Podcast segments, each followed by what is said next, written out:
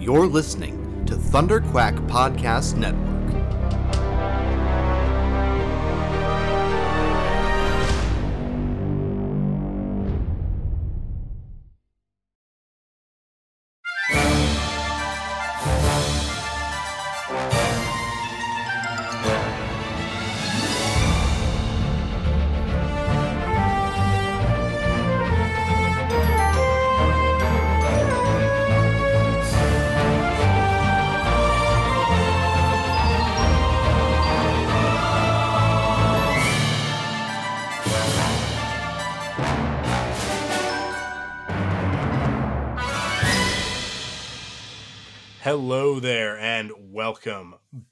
To Force Perspectives. This is the first episode, part one of our Obi Wan Kenobi retrospective.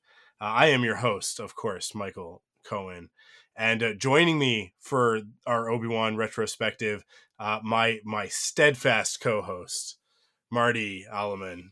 Marty, uh, welcome, welcome back to Force Perspectives. You were recently on an episode of our Mando recaps, but uh, after that, we were talking about it, and we were like, I was like, I need a co-host for this Obi Wan thing that I want to do. Uh, do you want to do all six episodes? And you were totally down. So, thank you for hanging out with me and talking about Obi Wan Kenobi one year later, one year after the show. One year later. Thank you so much for having me, Mike. I'm so happy and just thankful for you uh, accepting me, and uh, I'm just happy that uh, this is just fun. Um, I'm I'm I'm almost glad that you kind of quit podcasting, or at least had that uh, semi hiatus, I guess. You know, yeah. when it came to uh, Obi Wan, because I've always wanted to uh, talk to you just about it, and because I always wanted to, more importantly, hear your perspective on your yeah. favorite character in everything. Uh, in uh, Obi Wan's your favorite character, correct? Yes, like, absolutely. And and not just Star Wars, but we're talking like everything, right?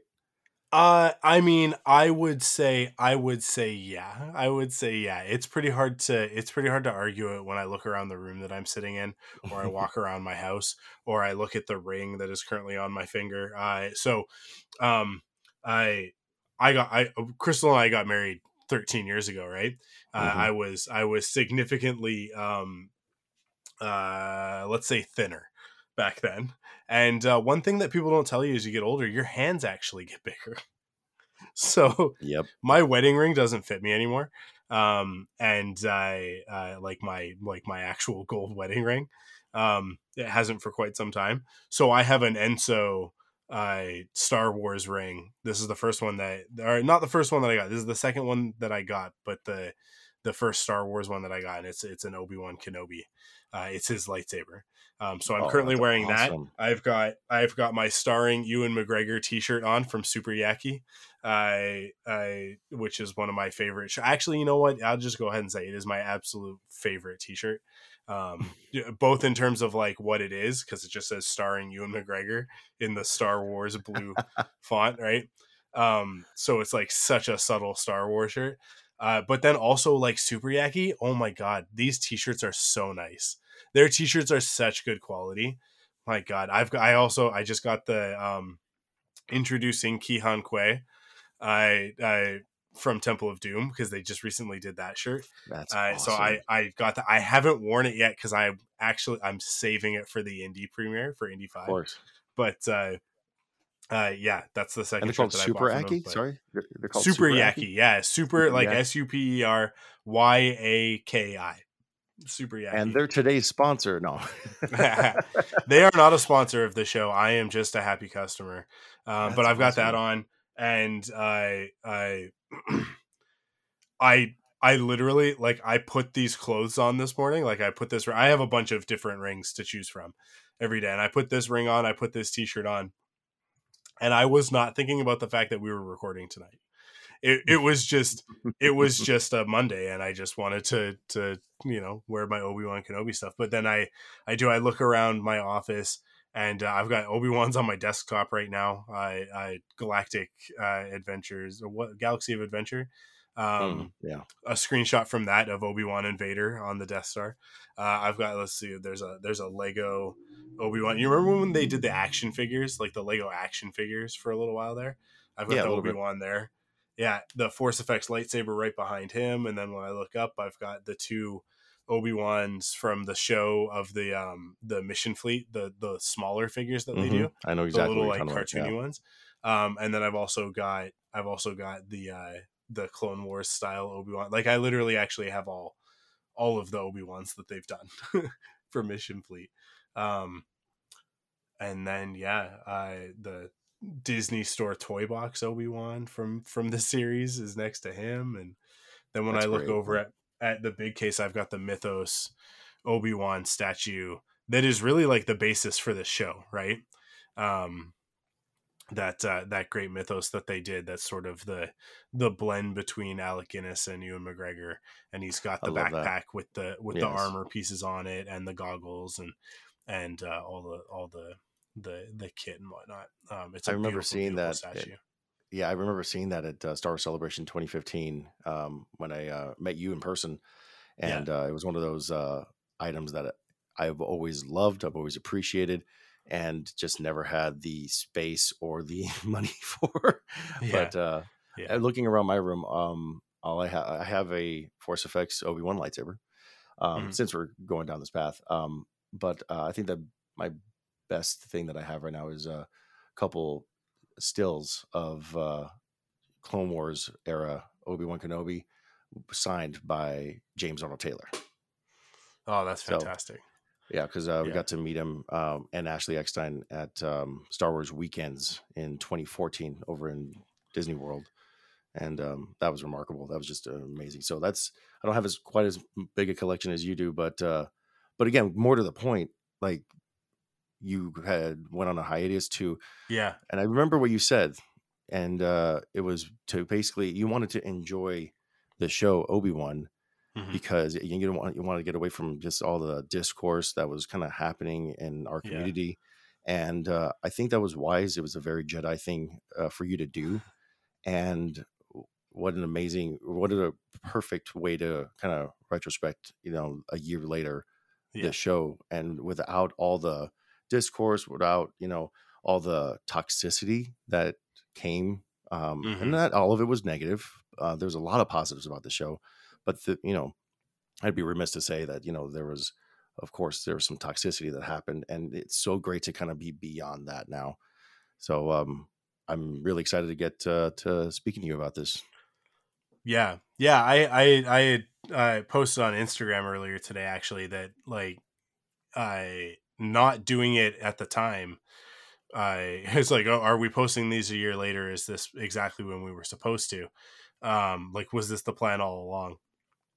And and the the the thing with that is that if I had done it at the time, I don't know, it probably would have been me and Joe, and we would have done our usual sort of you know back and forth banter on the on on our reaction sort of thing to it but um but now we get to go back and we get to watch it and we get to talk about it as a whole um knowing exactly where this goes. I mean this is this this will be i think my fourth or fifth time watching through the series. Um so like i i know the series pretty well. That said starting it tonight and then and then sort of getting getting some of the the album artwork pre- prepped and stuff like that going through images and stuff i was like oh oh yeah that happens and that that all happens in the first three episodes huh and then the fourth episode is uh, that's interesting like it it um there's a lot there's a lot to cover there's going to be a lot for us to talk about in these six episodes. Uh it's uh I and it's all it's all it's actually all very expertly connected i think. It's it i think it works better as a complete piece than it does sort of in its individual parts which is Mhm. which is my um sort of my my broad view of it a year later uh versus how i would think i reacted to it in the moment now if you want to hear what i said like literally day of like literally like before i even went to sleep that night um you can go listen to uh, uh marie claire uh and i talk about it on what the force um because uh my first viewing of this episode was uh at star wars celebration so Oh, uh no. it's Wow. it- uh yeah yeah like like at the premiere right like at the at like the official red carpet premiere which was part of star wars celebration which everybody who was at the the, the big panel that morning got to come back and go to it and uh uh yeah um That's awesome. so i mean i watched this episode for the first time along with you know a few thousand other people uh in the same room with ewan and hayden and uh, and m- m- like a bunch more of the cast, right? So I, I, it's and and and you know Deborah Chow and and uh, all sorts of other Star Wars celebrities. So Just a few names Um, to drop, right? yeah, yeah, just kind of a kind of a big deal. Um, and earlier that day, we had gotten, you know, I, I mean, I, I was, I was, I don't know, a hundred feet away probably from uh, John Williams conducting an orchestra performing the Obi Wan Kenobi theme for the first time to the public. I, I this was, and this was uh, moments I can't remember before or after. I think it was after moments after Harrison Ford had been on stage to talk about Indy Five. So, uh, yeah, I mean, like that day, that day is a little bit of a blur. It's a little bit, I, it's one of those things where it's like I don't even really, I can't even really recount the experience, um, a year later because it was just like, uh, what is happening, right? They like all that stuff that was announced, all of the stuff that we got to see. We got to see Mando season three, like a, a really great chunk of it got to see some Andor, got to see uh we got to see Ahsoka in that panel. Um all Mm. this stuff that like that that the general public didn't get to see was only in that room, right? A couple of uh, uh images from Skeleton Crew even at the time. Um it was wild. It was a crazy day. Uh and it was the first day of celebration. Um and uh yeah yeah man it was it was crazy so you can you can you can go and you can listen to me talk to marie claire at midnight that night after we had seen i think because i think we got to see the first two episodes uh right that they premiered the first two together I believe so. Right? Yeah, the- Yeah. that that felt like it was a two-parter uh, Yeah. premiere. And Yeah, you know- you know what it was? two. They had the two premiere, and then uh, I remember within like a calendar like week, within like seven days, we had gotten half the season on Disney Plus.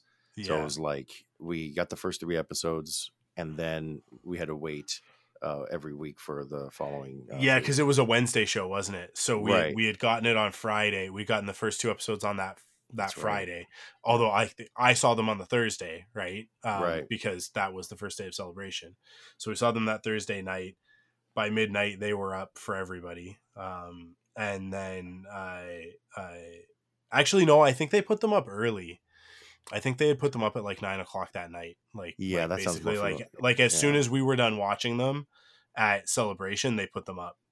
Um, and uh, yeah, and then and then that following Wednesday we got the third episode. Uh, yeah, you're right. Um, so yeah, it was just, um, it was it was it was huge. It, it was it was such a great moment. It was so, it was so great to share that with a bunch of other Star Wars fans.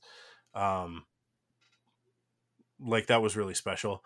I to the extent that um, if you if you watch the uh, the behind the scenes the the the the gallery the, the Disney gallery making of Obi Wan, um, there's a shot of the crowd, and I'm in it. Uh, it, I'm not clearly visible. Uh, It's it's a it's from pretty far away, but it's exactly like I know that it's me. Um, that's awesome. and it's like I know because I'm like "Ah, that's where I was sitting, and like as I was watching the the special, it was like it's like that's totally where I where where Amanda and I were sitting, and then my lightsaber ignites, and I was like, oh yeah, that's me. that, that was me. That's- That's my yellow lightsaber. So, um, yeah, it's uh, it, it, it like like it's pretty cool. It's pretty cool. I the the whole the whole experience, but it is one of those things of just like, man, what we what even was that day? Um, because we got to we got to walk down the red carpet and there were costumes and and stuff like that to take pictures with and That's uh, awesome. yeah and ewan ewan and hayden introducing the uh the the episodes uh, uh, with Deborah Chow, and uh, yeah, it was it was it was pretty special. So that was my first viewing uh, experience. What was what was it like for you a year ago when you when you saw this episode? These two episodes. Uh, I mean, we're only going to talk about the first one. We're gonna we're gonna Yeah. you know, full six episodes for this mini series But um, what was what was your experience? You just, you're just watching it at home, right? I was watching it at home. Um, it's funny because um, I, I feel like that so much of my personal life has changed in the last year Mhm. that um, it actually took me a while. Like as you were talking about celebration and just thinking back and how we were kind of just right now live on the air, uh, we were kind of discussing like, is it you know was it a week? Was it one episode? Was it three episodes? Um, I was kind of remembering what we were going through uh, back then, and I saw it you know when it premiered, but uh, it was definitely in a different circumstance to where I'm at now, and uh, everything's be- everything's good, but it's just one of those things where like watching it finally because Obi Wan means the world to me and my and my family. Um, my wife, uh, it's her favorite uh, character as well, um, along with uh, myself, and it's just one of those things where we've been waiting, you know, in every incarnation, uh, possible incarnation of this uh, uh, story. If it was going to be a movie, a trilogy, a series, uh, a single movie, whatever it was going to be, we've been w- patiently waiting, like everyone else has. And when we finally got to that moment, it was just like, hey, we're finally here, and seeing him back, you know, cutting up the desert whale meat. You know, it was just like there he is. It's back. It, and what's great is that you know, I think a little bit of uh, Ewan McGregor's uh, influence has, uh, you know, now it's kind of almost like taken over the kind of archetype of this character, where Mhm. before it was, you know, years ago, even before the Phantom Menace, it was Guinness, of course, and he was the old wizard in the desert. And uh, what I mean by that is that you know when we get to ten years into the future, uh, he's been on this desert planet. He still looks like, I mean, yeah, Ewan McGregor may look like he's hasn't you know showered like you know that Jawa keeps telling him like, yeah, you stink, but he still looks so good. you know, Yeah. no real salt and pepper hair. You know, he still has the long locks. You know, just looking great, and looking like Ewan McGregor. And uh, so, of course, that always you know makes the ha- you know the wife happy, of course. um, but it's uh, kind of amazing, you know, the the journey that this character has uh, gone. And I always love how, you know, we always find uh, in our current mythology with Star Wars, where you know we fall in love with a character and then maybe they die. This character has been around for where we're at almost 45 years now yeah. and uh, he he died in the first movie, and there's still more stories coming out with him, Mhm. and uh, so we were basically just basking in that uh, kind of um, just the mythology of Obi Wan and what this character means to us, and then in addition to you know that, we also had uh, actors like Joel Edgerton, uh, uh, sorry, Joel Edgerton uh, returning and seeing him uh, reprise the role, and like what a what a slam dunk Lucas did 20 years ago, Hmm. where he cast this amazing actor in this relatively bit part. I think he may have had like maybe like five or six lines in Attack of the Clones, and had a one you know three shots in and uh, Revenge of the Sith, and what Joel Edgerton has become now, you know, and you know, Mhm. Uh, actor, writer, director, just kind of amazing to see him, you know, grow and like all these actors just grow into the characters that we fell in love with, and uh, and then also seeing these new characters, uh, which we'll I'm sure we're going to talk about, but uh, Mhm. for this first episode, you know, just getting back into that world, and it definitely, really, truly felt like, um, even though you got the original trilogy, you got the prequel trilogy, this really felt like a true, truer sequel to the uh, prequel trilogy, if that Mhm. makes sense. Um, and then you know, we, what did you think of? Uh, I'll throw this to you. The uh, opening kind of intro where it kind of recaps the entire prequel trilogy. What did you think when you first saw that? Did that come up in uh, Star Wars Celebration? Yep. Yeah. Yeah. Absolutely. How did that feel Um, in the, in the, the giant ballroom, Oh, I mean, like, like or was it the arena? I don't know. it was the it was the arena. Yeah. I, Oh, wow. I the, I mean, the screen was massive. The screen was absolutely massive. Um, and yeah, I mean, like there were just there were cheers. It was, um, yeah, it was just like electric, right? Like like watching watching with that many other fans, um, and all reacting to it. I think it it, uh, it, it heightened the entire thing. I'll tell you, watching it today in prep for this was the first time that I've watched it on my TV. Uh, because I like when I the first time that I saw it was on that big screen. The second mm. time that I watched it was on my iPad I okay during Star Wars Celebration. Like I, th- I think I watched it like the next night or something like that. Um, and then I watched it again on the airplane. Um, and then I've watched it this first episode at least I've watched just like sort of off to the side on my on my monitor while I'm while I'm working. Mm-hmm. But it occurred to me as I was sitting there, um, like from the third episode onward, right? I I watched all of them at home on my on my uh, 70 inch uh, uh, HDR screen, right? Like like sort of uh, as as good a, a, a viewing experience as you're going to get in a house, um, a home theater setup. I I, but yeah, the first two episodes I've watched primarily like via sort of other other methods, um, mm. which is which was really funny to to to like only now a year later realize like oh i've never sat and watched this on my tv um this first episode uh but yeah it, so so like for me it's like that that experience of watching it you know with that massive crowd is is sort of the the thing that that sticks the most um i mean how could it not right? Like yeah that must have been it's amazing a, it's a pretty crazy way to watch it but uh but yeah that intro that intro was just so expertly cut um, and just like gets through those three movies so perfectly, and you're just like, yeah, let's go.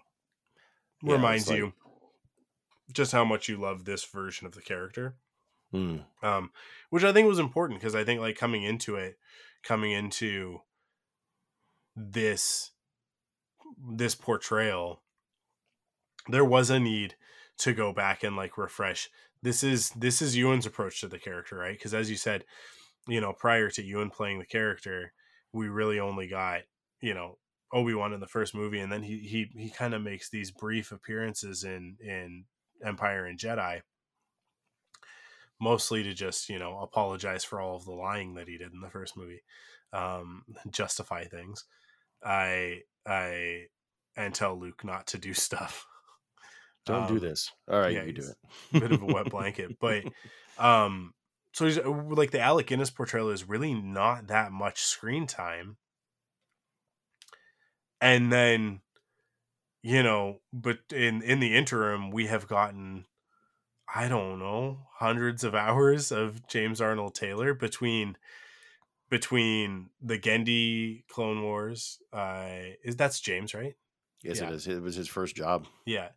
Um, as, uh, first job yeah, as Obi Wan. Sorry, as not Obi-Wan. his first actual job. Yeah, and then and then I mean, like James is is Obi Wan's voice in the video games. I I you know whether it's there was a Clone Wars video game. Not a lot of people remember it. I, I love think, that game, but but there was a, a yeah like I know exactly what you're talking about. Right. Yeah. Um, and then I think I think he's also the voice of Obi Wan in the Galactic Battlegrounds video game, which is the RTS, and like there are just there are hundreds of hours of James portraying this character. And it was during that period, during Clone Wars, that it really reinforced for me how much I love the character of Obi Wan Kenobi, right from the beginning of that first movie, right? When uh when I can't remember the character's name, but the guy calls him the negotiator, and you're like, yeah, like, and that's that comes from one of the books. That comes from the Cestus Deception, right? Um, that his nickname was the Negotiator. Uh, right. uh, and uh, yeah, so there was just like there was all of this time for us to fall in love with that character, but so much of it was fall deeper in love, I should say, because I've I've been in love with Ewan's Obi Wan since Attack of the Clones. Um, the Phantom Menace doesn't really give him that much to do, right? And it's only kind of in retrospect that you go, okay, he's doing pretty good stuff. But, uh, oh, see, but I loved him in Phantom Menace, to be oh, honest. Oh, yeah. yeah, well, uh, well, and then and then again, my wife influences me as well too Yeah, yeah. sometimes. But uh, that was where I think she had her first childhood like real crush too. Of course, because yeah, yeah. you know, clean shaven. You know, he was young and everything. But um, I mean that you know, as a young man, the just the Darth Maul fight and just that one shot Yeah. where you know, it's that that wide shot with it's the two of them and it's the two actually two actors actually doing it. It was just very informative. You know, when you're like 12, 13 years old. But uh, Totally. but I see what you're talking about with that Attack of Clones because he actually went off on his own adventure. Yeah. Yeah. Um but yeah, it was really Clone Wars for me that like that solidified it as like Obi-Wan is one of my favorite characters.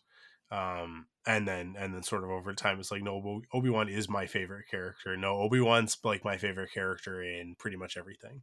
Um I was like to say that it's like that that that it's I sort of have a like my own personal trinity of characters.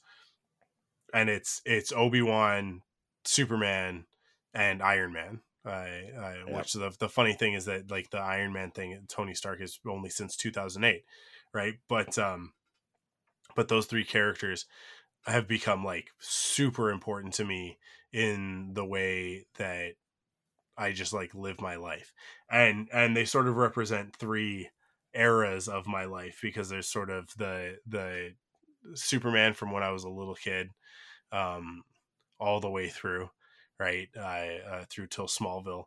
I, I but Mhm. then like sort of that same era is when Obi Wan kind of comes in, and he carries me through to the Clone Wars. Uh, Mhm. Like that's sort of my Star Wars era, and then and then sort of later on, because not immediately when Iron Man comes out, but like as we get into like the Avengers and stuff, it's like I really started to identify as an adult with that with that Iron Man character. So I kind of like I kind of look at those three characters as as these three sort of phases of my life, and I I and then this show comes along.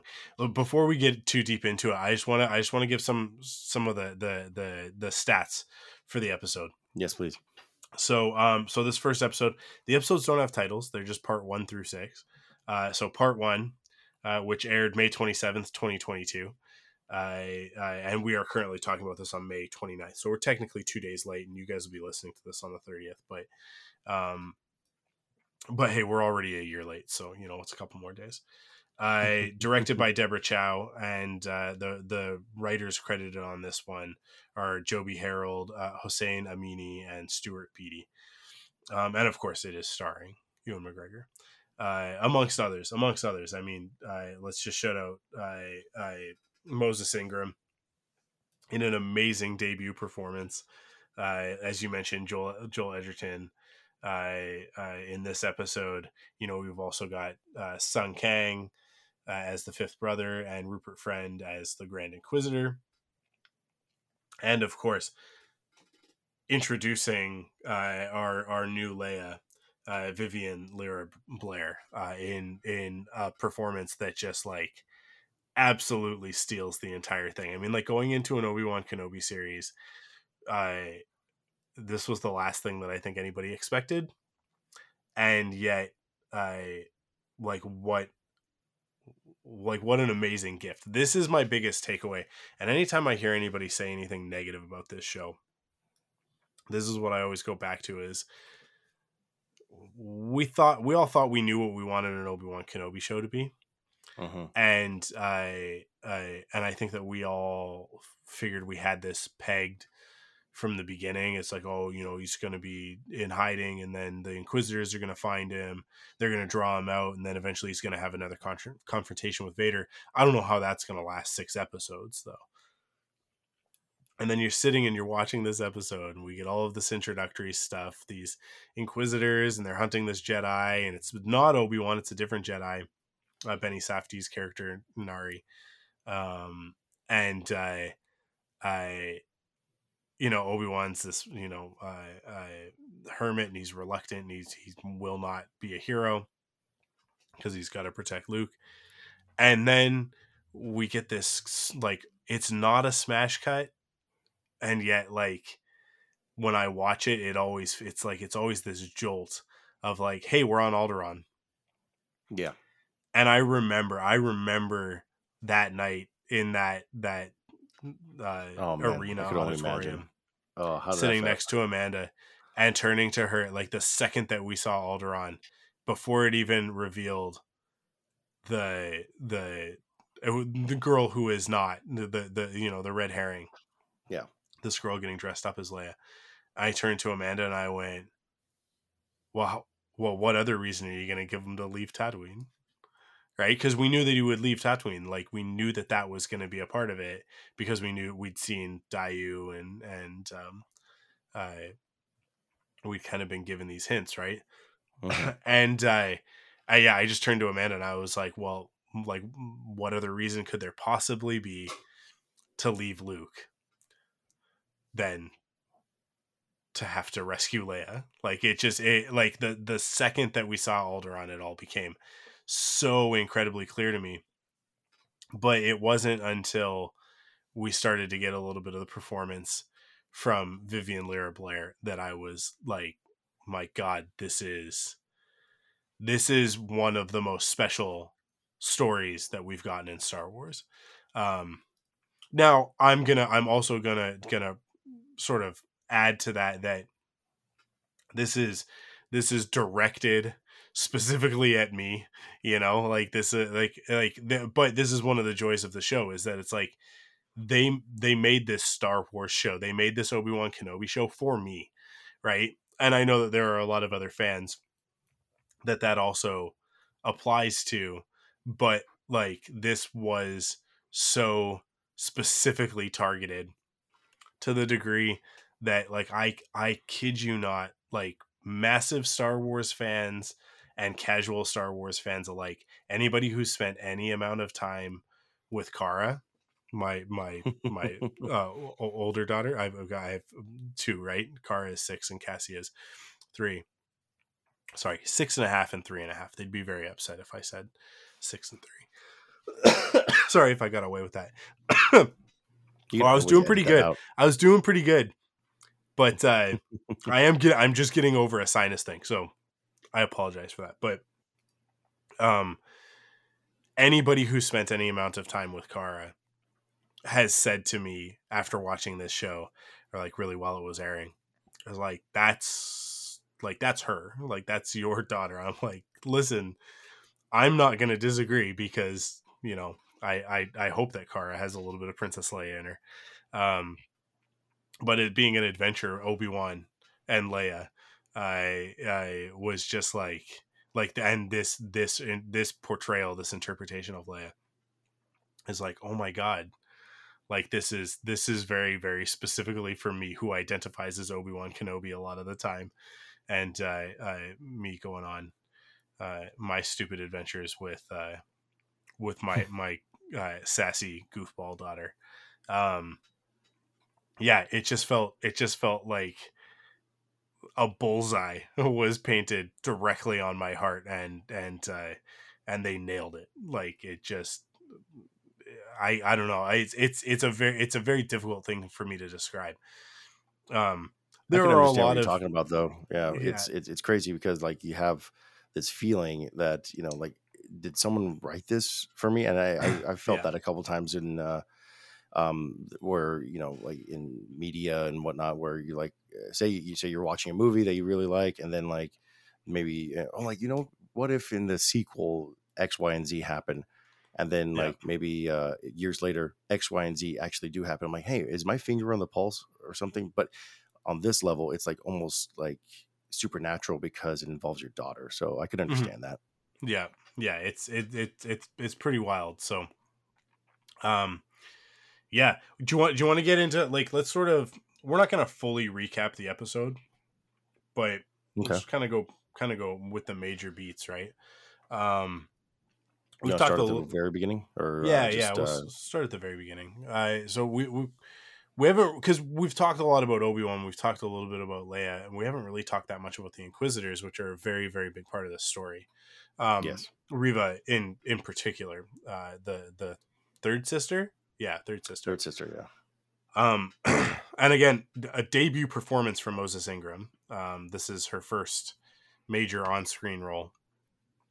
Yes. And I, I, I mean, like again, you want to talk about somebody stealing the show, like coming into a series about Obi Wan Kenobi, you would you would really think that he would be the main focus for someone like me, and yet it's really like Reva's story and Leia's story, and actually the way that they that they reflect one another is is is the heart of the story for me. Obi Wan obviously has an arc and, and goes on his own journey through this but it's almost um his his inaction is uh, uh his stagnation is broken by these two incredible forces that come into his life at the same time right? These two these two women that pull him in different directions. And i uh, i yeah i mean like like to have somebody come into Star Wars and it be their first major on screen role and to stand toe to toe with uh with these these like monolithic characters. I mean Obi-Wan is not simply Obi-Wan, right? Like Obi-Wan is a character that means something in pop culture. He means something uh, mythologically to us. Uh, like he's like that character is deeper and and broader than just the role that he plays in the films that he's in or the TV shows or any of that stuff, right? Like like he's a he's a deep and meaningful character. And then on the other side of of of Reva is Vader, who is exactly the same thing, right? I mean like like Obi-Wan and Vader are these these opposite sides of the same argument um uh, and and both hold this this incredible weight in our in our popular culture and in uh, modern myth and all of that i mean like like they're just such important characters and for her to come in and just play in that sandbox and actually like hold her own i i don't know i i, I I am so surprised that she has not been cast in a million things since then. Um, and I am curious. I am curious, like you know, sort of what she's got coming up and that sort of thing. But uh, yeah, like, like just a, like such a such an amazing performance from the get go, um, alongside Rupert Friend as uh, as um, the Grand Inquisitor. Yeah. Um, the, uh, would you, you, were, you want to talk about the Inquisitors? I mean, I know you're talking about uh, Reva in particular. Um, yeah. Um, yeah. The uh, I, I can't uh, agree more about uh, Moses. Um, I think she had a like a banger of a first episode. Um, yeah. My favorite scene with her is uh, where she goes toe to toe with uh, Owen um, out in the market, yeah. Yeah. and uh, she's just threatening everyone. And she, you know, she is threatening everyone and you just fear for everyone and even though you know that owen will at least survive this day mm-hmm. that you, still fear for what could happen or what could possibly happen because of her performance yeah. and uh, i never understood what, what, you know the, the backlash with her if we wanted to talk about that slightly but i mean um honestly like yeah i don't care i mean the, the the the backlash is very simple right you've got you have two factors here with this character right. that are immediately going to in the current climate that we're in and i hope that this changes over the next few years but who knows but the current climate that we're in she is a black woman and yeah. so uh like is is therefore a target um for a certain subset of people certainly i i would hope no one listening to this podcast if you are listening to this podcast and you were one of those people, you can kindly turn it off. We don't need your downloads. Uh, see you later. Um, mm yeah, because like like racism, I think is number one, and then and then you know a, a nice heaping helping of misogyny uh, for number two on the backlash to this character. Because like, listen, that scene that you're talking about exactly. She comes in, and I I she is scary in a way that Vader isn't scary. So Vader's scary in a way of like of he is imposing, he's threatening. Um, you understand how dangerous he is because of the way that he looks and the way that he moves and the way that he talks, right? But with And Reva, yeah, sounds, yeah. with exactly. Reva, she's like a she's like a caged animal. Um, there's an unpredictability to it that's that's even more dangerous, right? That that is just like terrifying because Vader is scary in this very controlled, very powerful way, right? Mhm. Um, and there's nothing you can do about it, so you just have to like kind of succumb to to to that that fear with that character with Reva. Um, sh- like there's an instability to the performance, and the thing that I love the most about it is the way that Sung Kang, as the fifth brother, plays off of that. Um, and there's Mm. there are all these great reaction shots of him I I unsure of how to deal with the situation Right. and then sort of like coming to realizations of like like uh sort of physicality and intimidation is the only is the only thing that he's got against her um is that is that he is he is literally a more physically imposing presence so he uses that um the other aspect of it on this rewatch that I, that I think I took note of more than anything is the fact that these characters are actually Jedi. They're not Sith. The Inquisitors are all Jedi that have been turned post uh, Order sixty six, right? So Right. um, they all actually have these tendencies. All of the stuff that the Inquisitor, the Grand Inquisitor, is talking about, of the like itch that they can't scratch, that they need to scratch, I that is actually underneath all of the Inquisitors' performances as well. They're not they're not pure evil in the way that Darth Maul or Dooku or uh, uh, Palpatine or Vader are, right? Like like where they've completely succumbed to the dark side and like given themselves over and and in exchange been given this incredible amount of power, which has made them even more evil, right? Um, Correct. Like that corruption is complete and full. With the Inquisitors, there's it's really interesting how consistent it has been.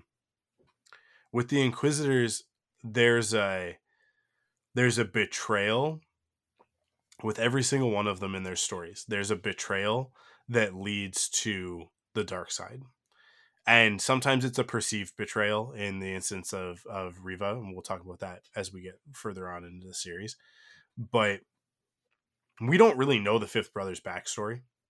I uh, we don't really know like how he became an, an inquisitor. You know, sort of what his tragedy is Mm.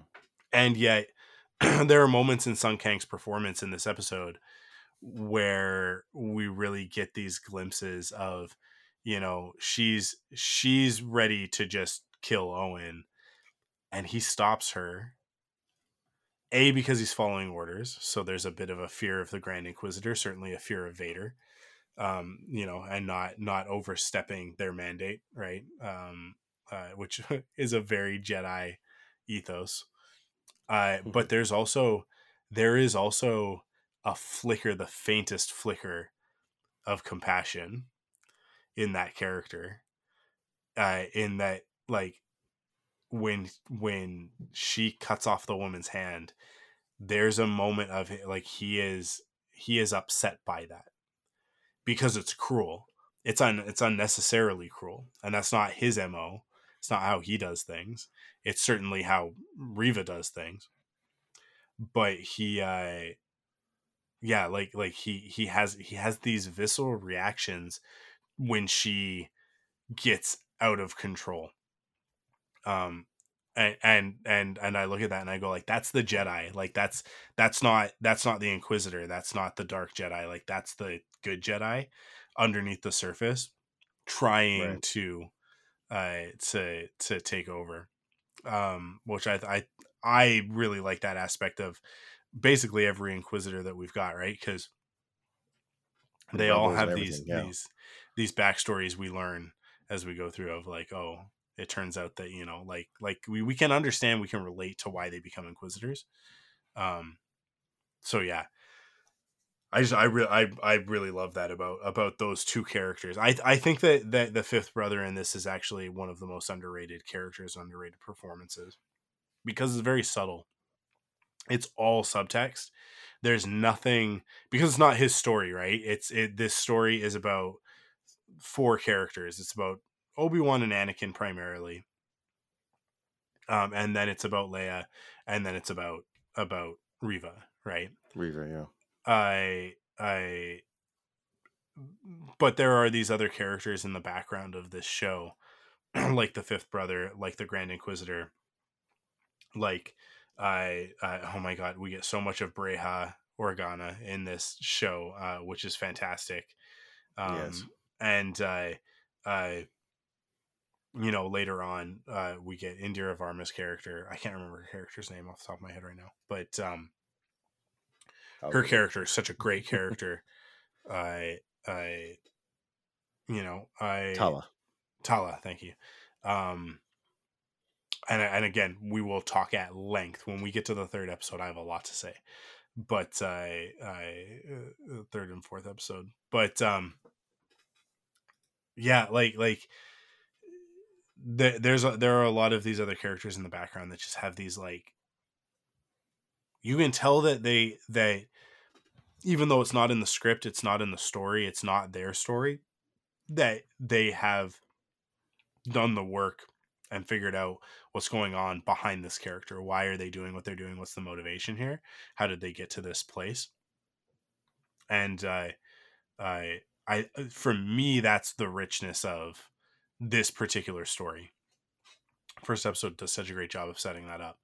Um, we have we- we're, we're kind of all over the place, right? Uh, let's No, let's, it's good. But, but but but you did bring up a really good point though, and uh, Yeah. I uh, I've I've thought about it a couple times, and you know we, we we know it from watching Rebels, Jedi Fallen Order, that the like what you said, the Inquisitors aren't really they're they are dark side users, Mhm. but I mean, if I remember correctly, um, have we ever seen anyone? If we want to go like really down in the weeds of it, have we ever really seen any of them like use like Sith lightning or anything? I don't really think so. It's no, all just force powers and a red lightsaber, uh, double bladed, uh, Yeah. you know, saber. So they're, you know, for lack of a better term, they're just dark side posers that are just doing Yeah. the bidding of Vader and Palpatine, Mo- mostly Vader though. And you bring up a really good point though, because it's these guys aren't. th- You have they have that compassion. They have uh, that fear. Uh, I mean, the dark side users already have that fear already, but it's way more on display. And it's more of um, I've always liked the example of when uh, it's like a behind the scenes story of when uh, Sam Witwer was auditioning for Starkiller in Force Unleashed, where when he would, um, I guess the audition uh, made him try to build a lightsaber, and when uh, he was building this lightsaber, it was like he was using the Force, and he was very, very like just very angry and just flexing and just you know using all his energy to you know make this lightsaber. And uh, they kept asking him like uh, over and over after multiple takes asking like why are you doing it that way? He's like well he's uh, he was taught by vader. He doesn't know how to actually use the force properly by just Hmm. calming down and relaxing. It's almost like this is the opposite almost a little bit of like ben solo where it's like these are guys uh, that use the dark side of the force but they are trying to like stay angry stay uh, on that side and it's almost like okay well I, i'm gonna i'm gonna scream i'm gonna yell i'm gonna do what i can i'm gonna chop this woman's hand off okay i'm angry i'm dark side you know like it's that kind Mhm. of energy and it's unhinged it's like a caged animal that is loose and uh, the fifth brother just is trying to get that leash back on her you know Yeah. so um yeah. no it's a very good point and i think it uh, was lost on many for sure Yeah, I mean, people didn't want to see it, right? Like th- those those particular people didn't want to see it. So, um, yeah, I, and and I think one of the problems with the Disney Plus Star Wars era is that you have a lot of um, you have a lot of eyes on it, right? I think there there's a funny thing having covered Clone Wars for so long and then Star Wars Rebels even more so, and then to an even greater extent Resistance. I I and and I would say even Bad Batch as well.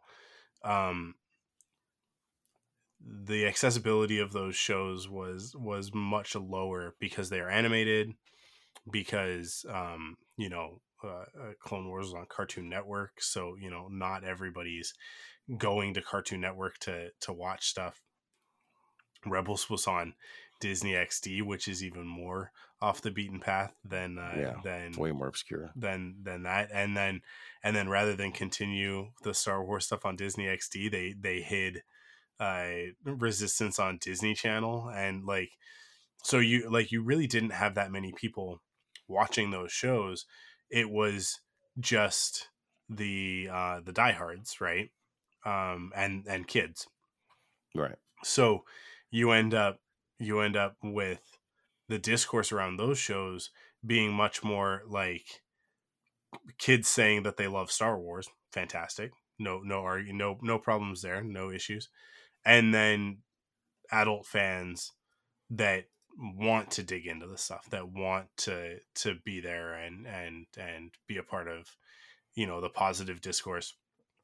Not toxically positive but like that but you know like looking for the good stuff right? Um so i think so i think that those shows i mean rebels had a lot of detractors but those people just didn't watch the show so they weren't talking about it right? Like at a certain point after the first few episodes they just like that just died down and it was just those of us who loved it talking about it with a smattering of of dummies uh saying bad stuff about it but i i but with this stuff with with with the Mandalorian, with Book of Boba Fett, with Obi Wan, Andor, and I'm sure that Ahsoka will be no different. I you've got the general public, uh, casual Star Wars fans coming into it that aren't as well versed. They haven't played Jedi Fallen Order. They don't know anything about the Grand Inquisitor from Star Wars Rebels. They don't know anything Yeah. about the Seventh Sister. They've they, they this is the first time they're encountering the Grand Inquisitor and the Fifth Brother, even though these characters have at this point that the show premieres, they'd been around for five or six years, right? Yeah, Like, several years for sure. um like and and appeared in in multiple pieces of media across the, you know Comic different books. Yeah. different things you know like all sorts of stories with these characters i i and yet like these people are being introduced to so many people are being introduced to the idea of an inquisitor in this show hmm i think i think maybe perhaps the show takes that for granted a little bit uh, not takes that for granted but but takes for granted us the the fans who've been there i i since the beginning of the star wars uh, the disney star wars era watching all of this content um and, and those of us who are very well versed in what an inquisitor is um so those those who were not i think like they look at it and they go like oh so these guys are sith? And it's like well they're not sith. That's the thing is that it's it's like there are only two sith right? So you know we gotta we gotta sorry. We have to. To to we have to do that work up front a lot more work up front in order to explain who these characters are and what they're about i think Wait. the show f- did for the general audience fail to do that uh, if i if i like if i can give it sort of the one criticism i think it takes too long to get into what an inquisitor is how how this character because for again for those of us who who get it who know it when we get this for the first scene in the sh- in the show of order 66 and we get these kids these these these padawans uh younglings uh trying to survive order 66 and we get this girl saying like oh you know we run i uh, that's what she says right i think so um We run. Yeah. which is obviously meant to be reva right i i Actually, Those I don't us- think Reva's the one that speaks. Actually, she's just there, and I think it it's uh, a oh, boy. okay Yeah, it's a boy that says something, and then I think it's another girl that uh, uh, says uh, we run, and Reva's just there, yeah, yeah. um, reacting to everything. You You, see the horror on her face and everything. Um, but um, yeah, but we as like the the Star Wars audience that that, that has this this past experience. I'm I'm trying really hard to stay away from the idea of like like us like the hardcore true Star Wars fans. That's not what it is, right? There are like you you can be a hardcore Star Wars fan and not have watched the animated stuff. That's fine, right? Um, I think that you're missing out. I'll say that like that to me, the animated stuff is is I mean, Star Wars Rebels is hands down the best Star Wars since Disney took over. That's just it just is. Um, and you know, there's a lot of episodes of the show, and it, you know, as with any TV show, it's going to be up and down when you've got that much content. But overall, that story is the only thing to me that comes anywhere near the original trilogy, right? Like it's the only thing. Obi Wan gets pretty close to to the heights of the prequel trilogy, um, and then sort of nips at the heels of of the the original trilogy, but uh, but is kind of its own thing. Do you think Star it was Wars wise Rebels, for them to? Do you think it was wise for them to start uh, with the Inquisitors in this first scene? Um, well, that, that's sort of my thing, right? Is that like we know because we have all this background information on Inquisitors and where they come from, and we've played Jedi Fallen Order and we've watched Rebels and read comic books and stuff to look at it and go like, mm, okay, so this is this is the beginning of of Reva's fall to the dark side. Order sixty six oh. is is you know she was there in the temple. This is this is how this starts. Um, and so then when we cut to the next scene and we the Inquisitors walking down this ramp, it's like okay, there they are, right? Um, and we we draw that connection. I don't know that the general audience draws that connection because they just don't they just don't have that understanding of who these characters are. And the problem here is that you know it's a six hour series essentially i think it's just shy of that right but it's a let's just refer to it as a six part six hour series um not a lot of people are going to go back and rewatch it and i think that like these these early scenes with reva and and the inquisitors they really have a lot more impact after you've watched the whole thing. You go back. There's a bunch of things that that Reva says to Owen of like like you know like sort of like next time or is like I love it. She says at one point, "Do you think you could defend your family from me?" Like she's like, mm. I, which is great foreshadowing for the fact that at the end of the series, that is exactly what he will do. Right. Um, I I mean, like I think that Beru does the lion's share of the work on that one, but yeah, she but, got a little uh, got a little bit of action on that one. But, but they um, will have a confrontation at the end of this of the season, right? So yeah. it's uh um sorry. Uh it's it's it's like there's a lot of stuff that's like groundwork that's laid here that you know isn't apparent i think to the average viewer um at the outset but that that upon right. rewatching even i think even for us upon rewatching there's so much there's so many more layers and there's so much more depth to it um but but yeah it wasn't uh i don't i don't know if it was the if it was the the best execution but at the same time um, how much of your six hours are you going to spend on explaining who and what the Inquisitors are? Um, I think we do uh, we having, do get uh, quite maybe... a bit, uh, but but but it's just it's it's buried deeper in the series. It's in like the yeah. third and fourth episode, right? And so for a lot of people, they might have checked out by then, right? I think personally, like just to have a just a visual, because I'm always a fan of uh, just the visual storytelling and. Mm-hmm. Uh, um, going back to like I think we've talked about this a little bit privately, but uh, just about the, the overall just budget of the show, uh, we could kind of tell that this is one of those things where it may have gotten a little shortchanged.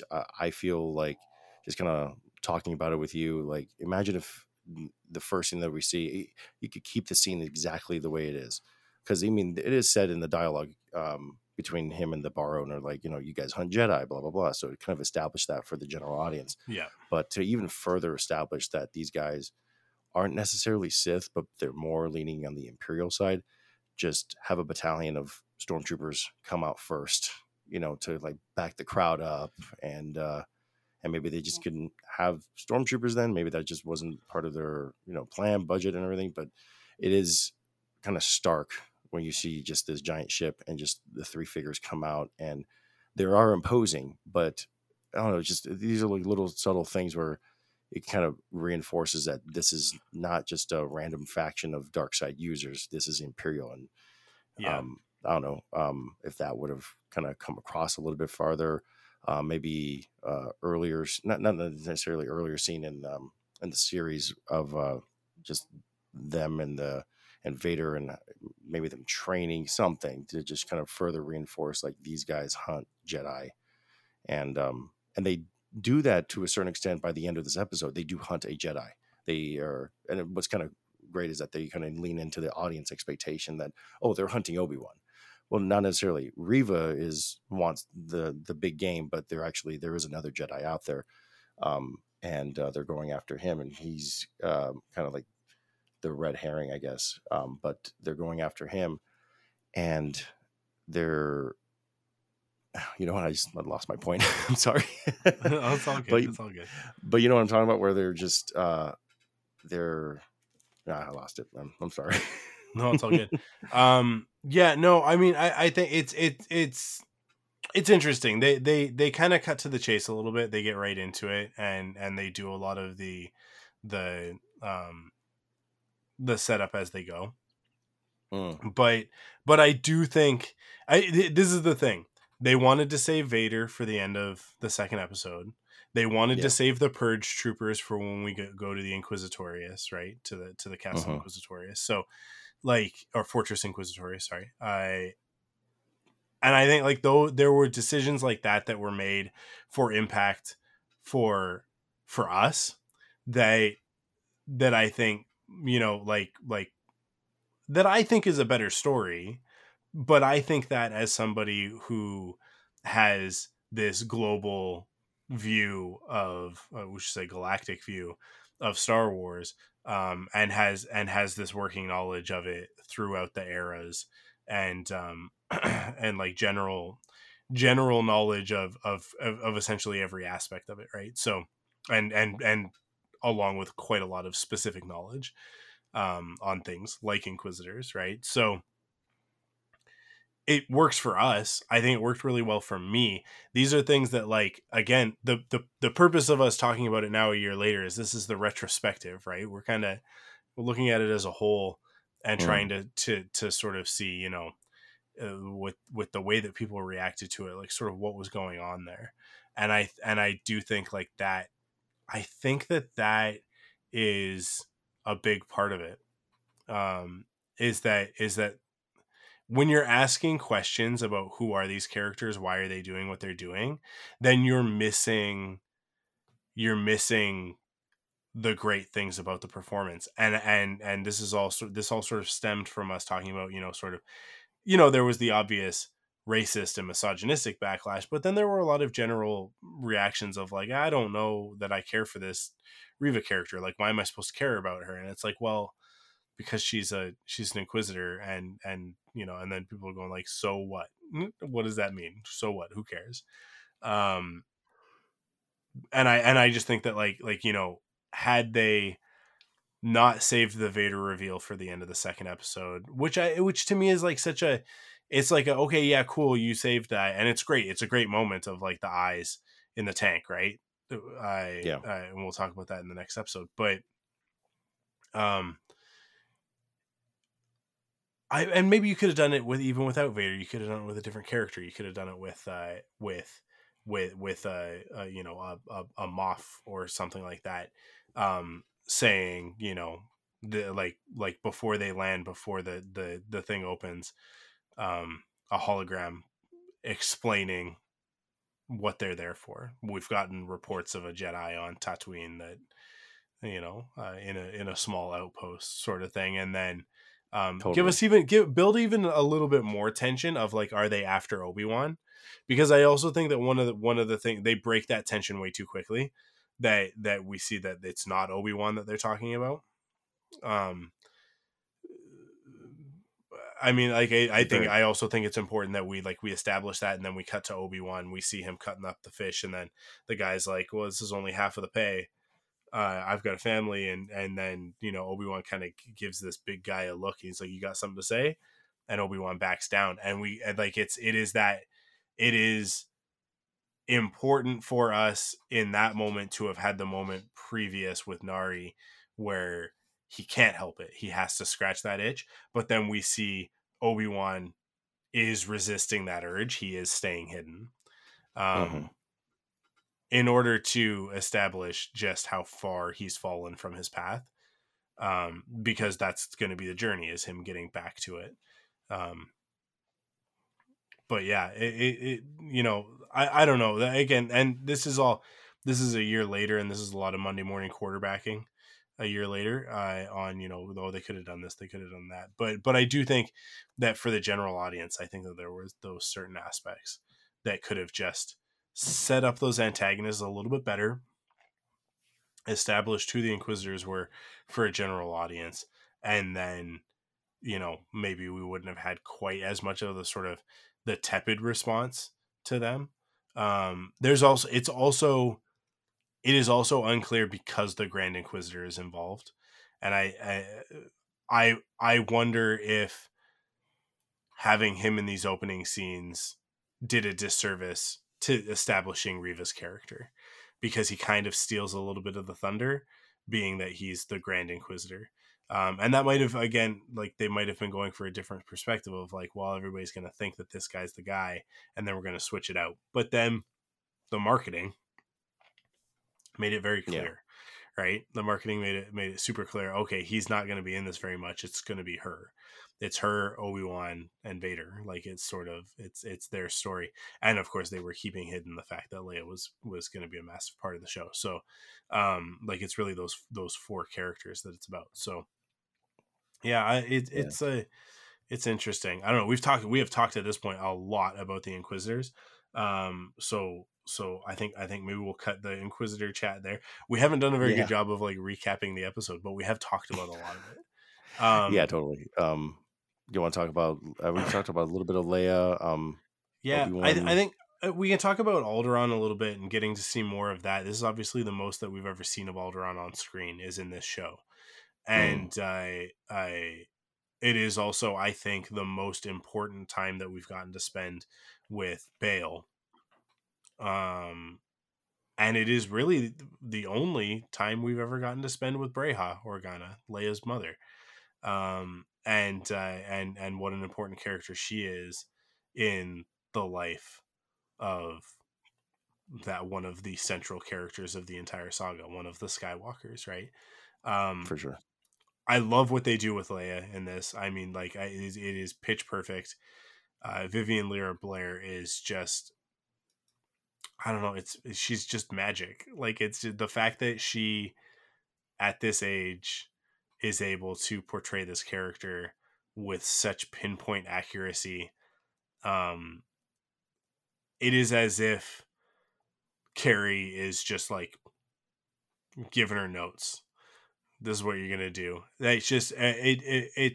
I mean, I think Carrie Fisher was such a like singular personality. I, I, I, I don't know if you ever had the the the the fortune and pleasure of seeing her in person, but I did multiple times. Uh, and and she like just being in the same room as her was always an amazing experience uh, like always always even though like it's so funny because um in tw- i saw her in 2010 at star wars celebration and then again in 2012 at star wars celebration and i think in between or either either in between or shortly after um at uh fan expo here in vancouver and i i she tells all the same stories and she makes mm-hmm. all the same jokes at these things, right? Like at all three of these appearances that I saw her.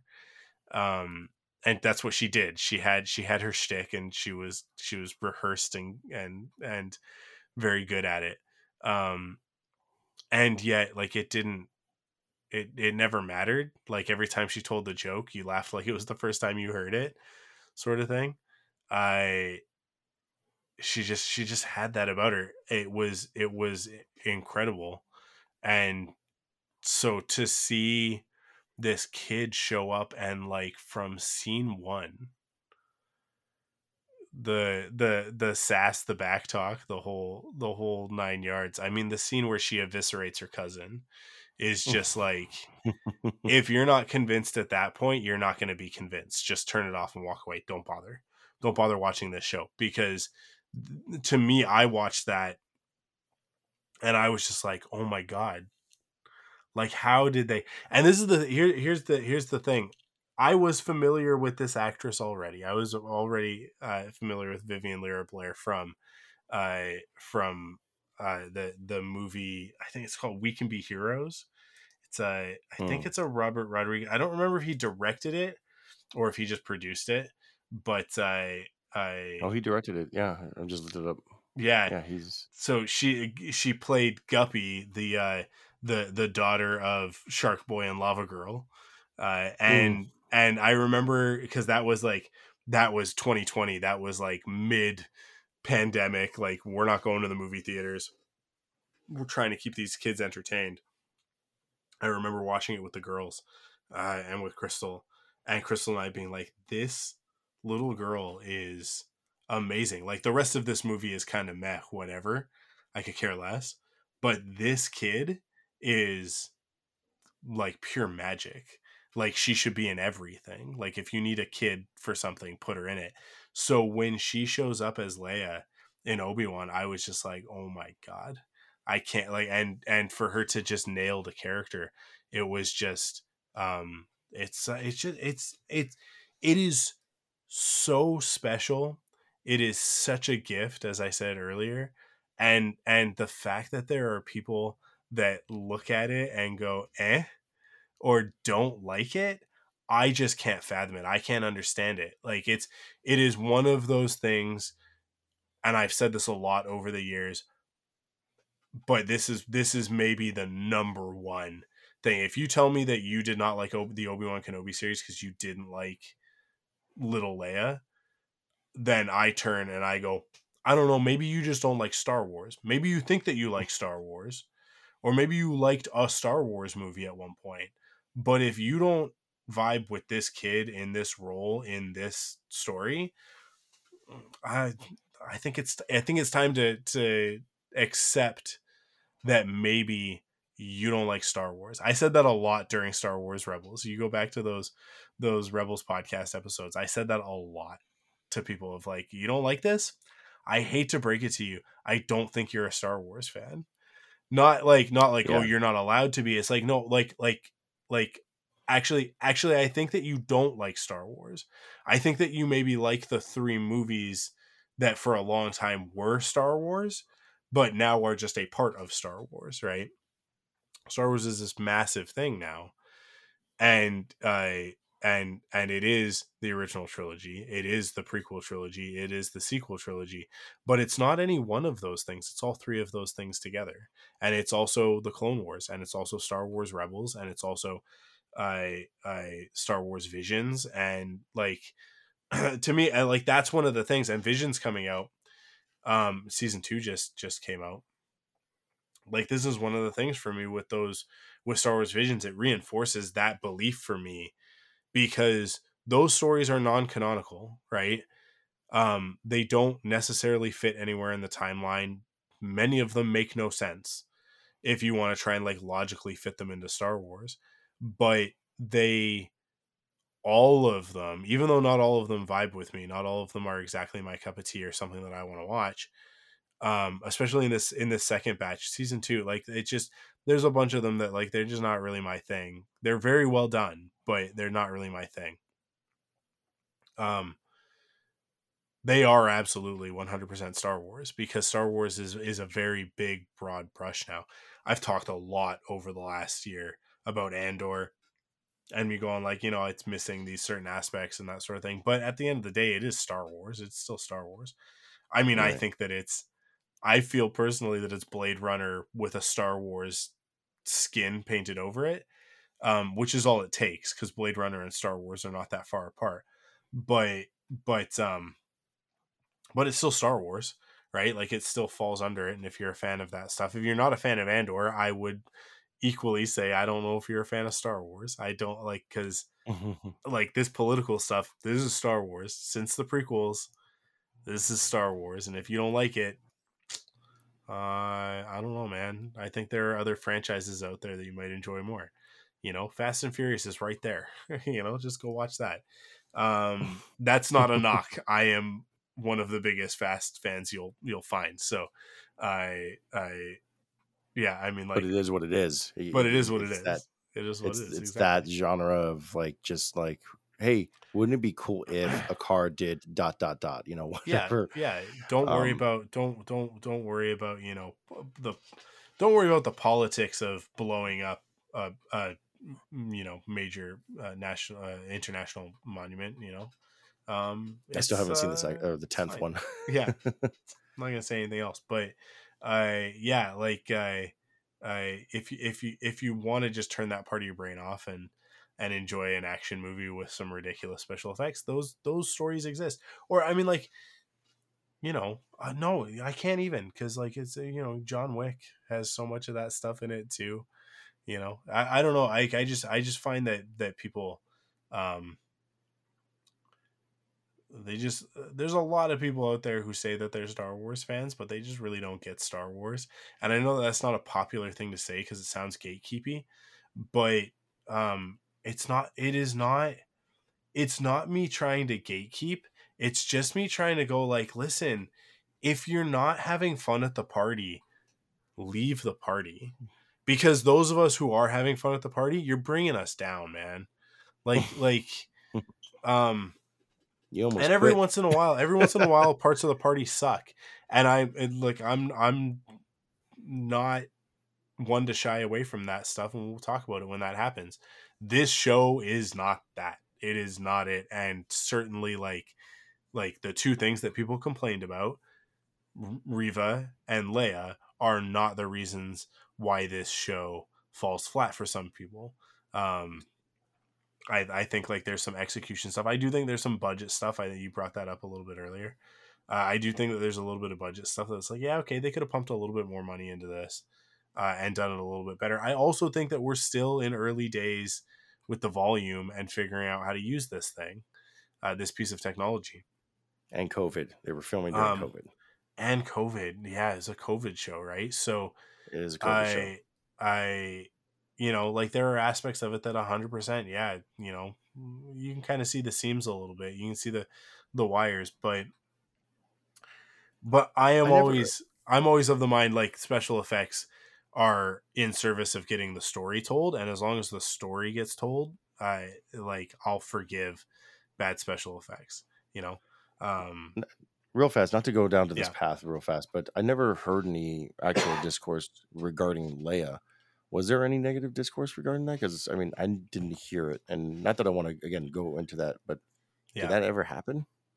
There were there was a segment of people that just wanted a show. They just wanted six episodes of Anakin and Obi Wan fighting. That's all they wanted. They just they just wanted Vader and and Obi Wan dueling for six Okay. hours straight. Um, that's not what they would say to you. They would say that they want Star Wars the way that it's always been. Oh, kids are annoying. Blah blah blah. Right? Like they they had they had their their faux reasons, but the reality is that like that segment very specifically just wanted they just want you you know that clip that surfaces every once in a while of like uh of Obi-Wan and Vader fighting on the Death Star? That the, like the fan thing? Where the guys Oh, yeah. like went in and made it like Duel of the Fates uh, Battle of the so Heroes much. style. Um yeah, and they go like and it's always like accompanied with a caption of like oh this is what it should have been or oh oh you know like if you're gonna make a special edition this is how you do it that sort of thing.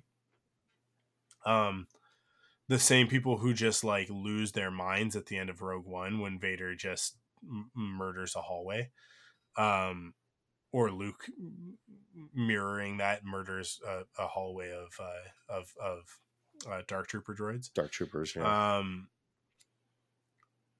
like these these individuals have a very myopic perspective on what Star Wars is and they uh they they want it to fulfill their male power fantasies um and so a show that comes in that is about actually the um the uh uh i mean i mean to, like to put a very fine point on it like the the the power of the the the goddess in our lives uh the the the feminine uh, uh sort of deity figure in uh rebirth right? Like like like the the way that that all that that all plays together. I am by no means an expert on this stuff. Go listen to uh, Marie Claire on what the Forest talk about this stuff, and she will get into it in in much more depth and detail than I ever possibly could because I am but a humble student of her and uh, uh, you know her and Ty and Missy and uh, these other incredible women that I that I've been lucky to uh, surround myself with in my journey with Star Wars these last few years. But I I but I think there's a lot of there are a lot of men who reject that idea in Star Wars. Um, both on the fan side as well as on the creative side. Uh, and uh, like like they just they reject the feminine, they reject that that goddess figure, and they don't want it in the story. And like Leia represents that. Leia has always represented that in Star beginning. Wars. Yeah. Like from from day one, and even as a child, like that is the thing that is the um the secret sauce of that character is that she has this unlimited potential to shape the world around her um, because she is tapped into the goddess right and then and then reva is a character who on the flip side of that is detached from it and needs to come back to it right the same as Obi Wan. Obi Wan Obi Wan needs that it. Bail has has the comment when he's he he they make the emergency call after she's been taken. He says Obi Wan says my responsibility is to the boy and and Bail says what about your responsibility to her? She's just as important as he is, mm-hmm. yeah. right? And which is like that right there, Bail saying that was offensive to a certain type of Star Wars fan. The ones who get mad at The Last Jedi, the ones who are upset that Han Solo gave the Millennium Falcon to a girl, right? Uh, the ones that that that just like they can't handle women. They also don't like Captain Marvel. They also don't like you know take your pick, right? I, I bet you that line was also on a whiteboard in the writers' room, and you know, yeah. people forget. You know, hey, Deborah Chow is the yeah. Director yeah, of these exactly. episodes. Exactly. So yeah. like, this is where it was gonna go always, and yeah, that's okay. Yeah. yeah. So like that, that to me, like that line, I love it when when I say this all the time. I love it when a when a piece of art states its thesis so clearly, mm, okay. especially when it does it early in the story. and they do in this. That is the thesis of this whole thing. It's what it all revolves around because it is it is not just hey Star Wars fans, Leia is just as important to the story as Luke. That's part of it.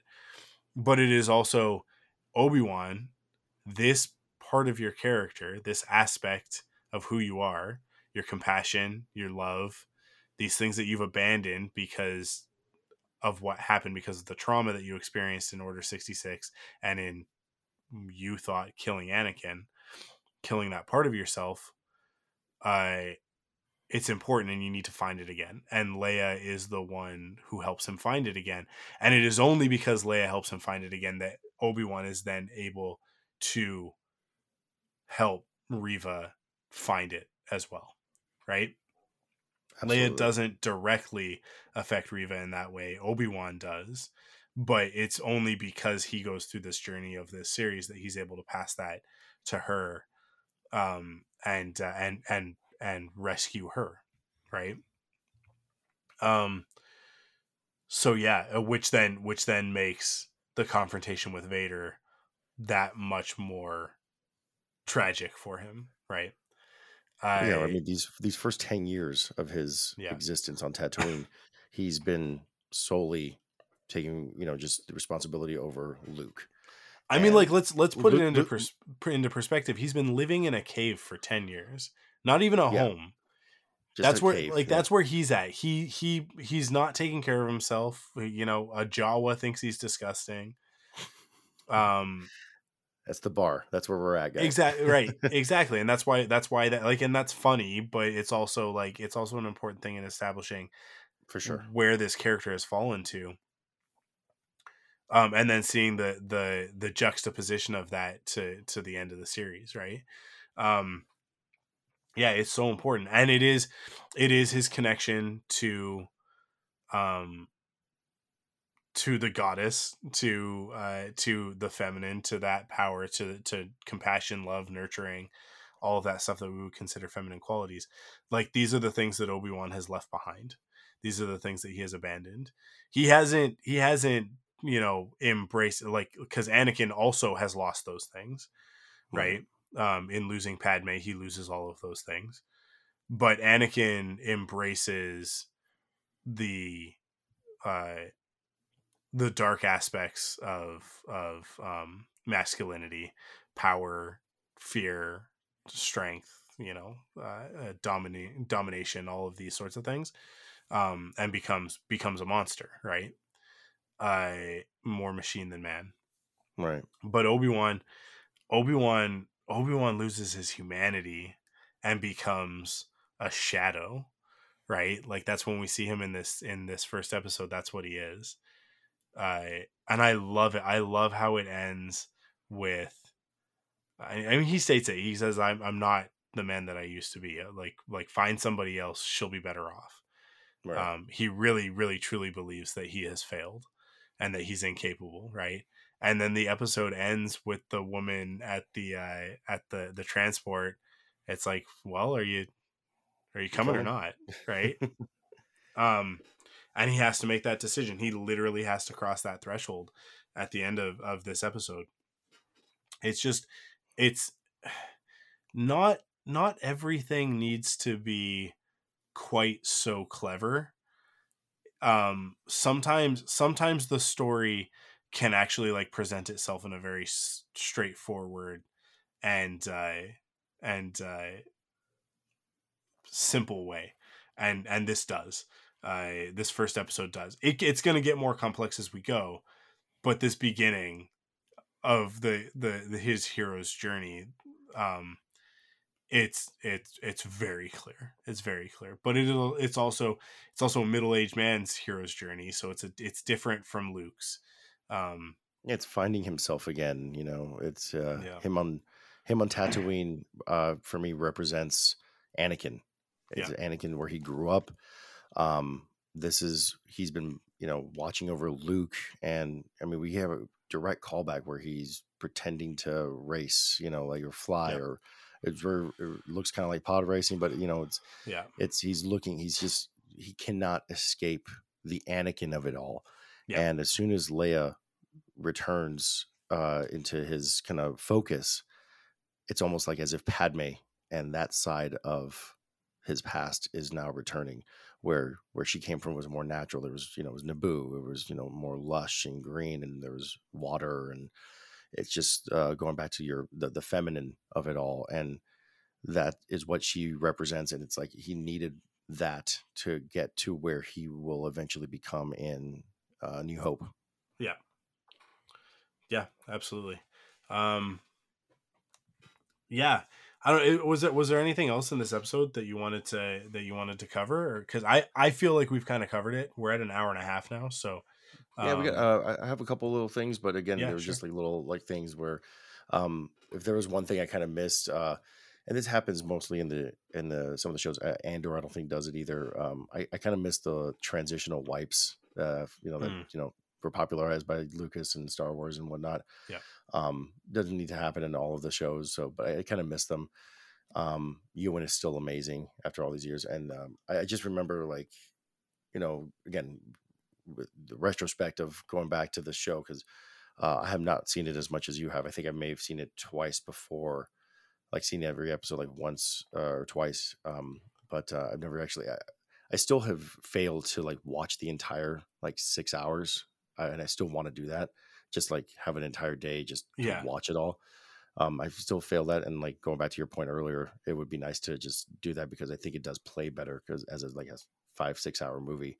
But um, I just remember just revisiting it and like the first like 20 minutes, I found myself, I think, smiling like th- at least three times. just Mhm. and uh, you know the Leia of it all. Um, uh, you know, we talked about the Leia. Um, um, yeah, I just um, I do love the show. I am happy that it's you know that we're kind of going back to it, and I I'm happy that if uh, by the end of the day it finally exists, it's finally something that we can just go Mhm. back to. It's not something that we're because I mean we could kind of forget. I mean it's, it's been a long time for you know since Revenge of the Sith, and ever since Revenge of the Sith, basically it's been like oh man, what would it be kind of nice to see a a show or a movie of Obi Wan just in the desert.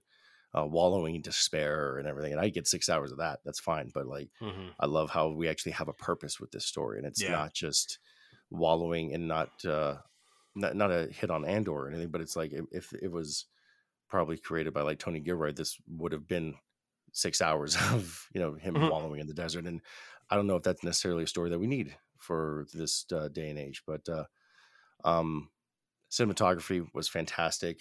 Um, I love the day in the life montage that we basically got. We got kind of like three different days of him um, at work, and um, love the subtle cinematography where every time he's on his transport back to Mos Eisley, like we every day we get a little bit closer to him. You know, uh, like the first day it's pretty wide, second uh, day it's a little bit closer, and then after everything that's been happening uh, through the course of the episode, that uh, third day we're like basically at a profile, just extreme close up on him. I just love that subtle cinematography uh, so much. Um, I will end my thoughts with basically, uh, I guess, asking you a question like, what did you think of the music overall? I guess for this episode, um, did you love it? Did you struggle with it? I I, I love the Obi Wan theme, but nothing really past that really, honestly, like got me. Um, what did you think of the music overall? Um, I mean, I love it. I, the the Obi Wan theme has become one of my absolute favorite pieces of music in Star Wars. I it I love the way that it it's a it's a it's a lead in to the Force theme, which was Obi Wan's theme in. I mean, it's labeled as Obi Wan's theme in in um in A New Hope, right? In that Mm. soundtrack. But that that theme has come to represent so much more than that one character. Uh it it it I mean if if it represents any character, it represents Luke. Um but really it, it represents the light side, it represents the force, right? So this this theme Obi-Wan's theme in this show in the way that it never quite it never quite hits that high that Never the resolves. yeah like it just kind of it's always kind of it's it's just always kind of building and then there's that just that little hint of the clone wars there's that little hint of like a militaristic um like a march throughout it that is um that's like it's the that's the threat of of anakin of of Mm. vader throughout Okay. um that's the john williams piece right uh the the Right. other the other side of this the other part of the score um i really really like the the the theme for leia um it's it i it feels it feels a lot more prequely to me like the obi-wan theme very, feels very original trilogy um but that but that leia theme has has has a bit of the the sort of happier prequel vibes um but it's also just kind of its own thing. It's this it's this other period of life. It's the rest of the galaxy is in a very bad place but leia is like luke uh uh a, a ray of light. She's she's she's um man how did we not know that ray was like this is the central character. She's she's ray ray light side get it? Um yeah, get I but she like like Leia represents that she is hope for the future. Um and the and her theme is upbeat and represents that very very well. So I I I I do think that like they did a very good job of that. I would have liked for Reva to have something a little bit more signature, um, like a little bit Agreed. more of a of a of a of a leitmotif for her. Um, that could carry through, or even just the Inquisitors having their own.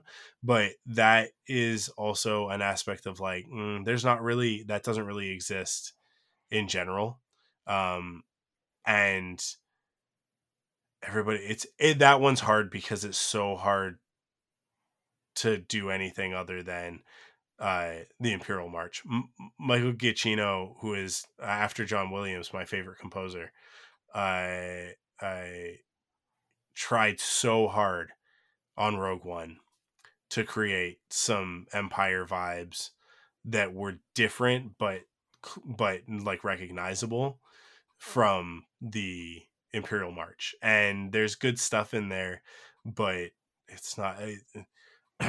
I I personally think Rogue One is is possibly his his weakest um his weakest score which which really? kills me because because he's one of my favorite composers i like i said after john williams he's my favorite i love his music so so much the choices that he makes um i mean the doctor strange soundtrack soundtrack is one of my favorite scores of all time um, Same here. Yeah, it's so so good. My uh, daughter uh, was actually humming that today, so I was really yeah, proud of her. That's awesome. Um, but um, and Lightyear is a movie that I could take or leave. It's I don't particularly think that it's great. It it misses the mark in a lot of ways that I wanted that that film to go. But that score, his music in that is like oh so good. But Rogue One, which is a very good movie, it's not my cup of tea anybody who's listened to me for a long time knows that it's not my favorite.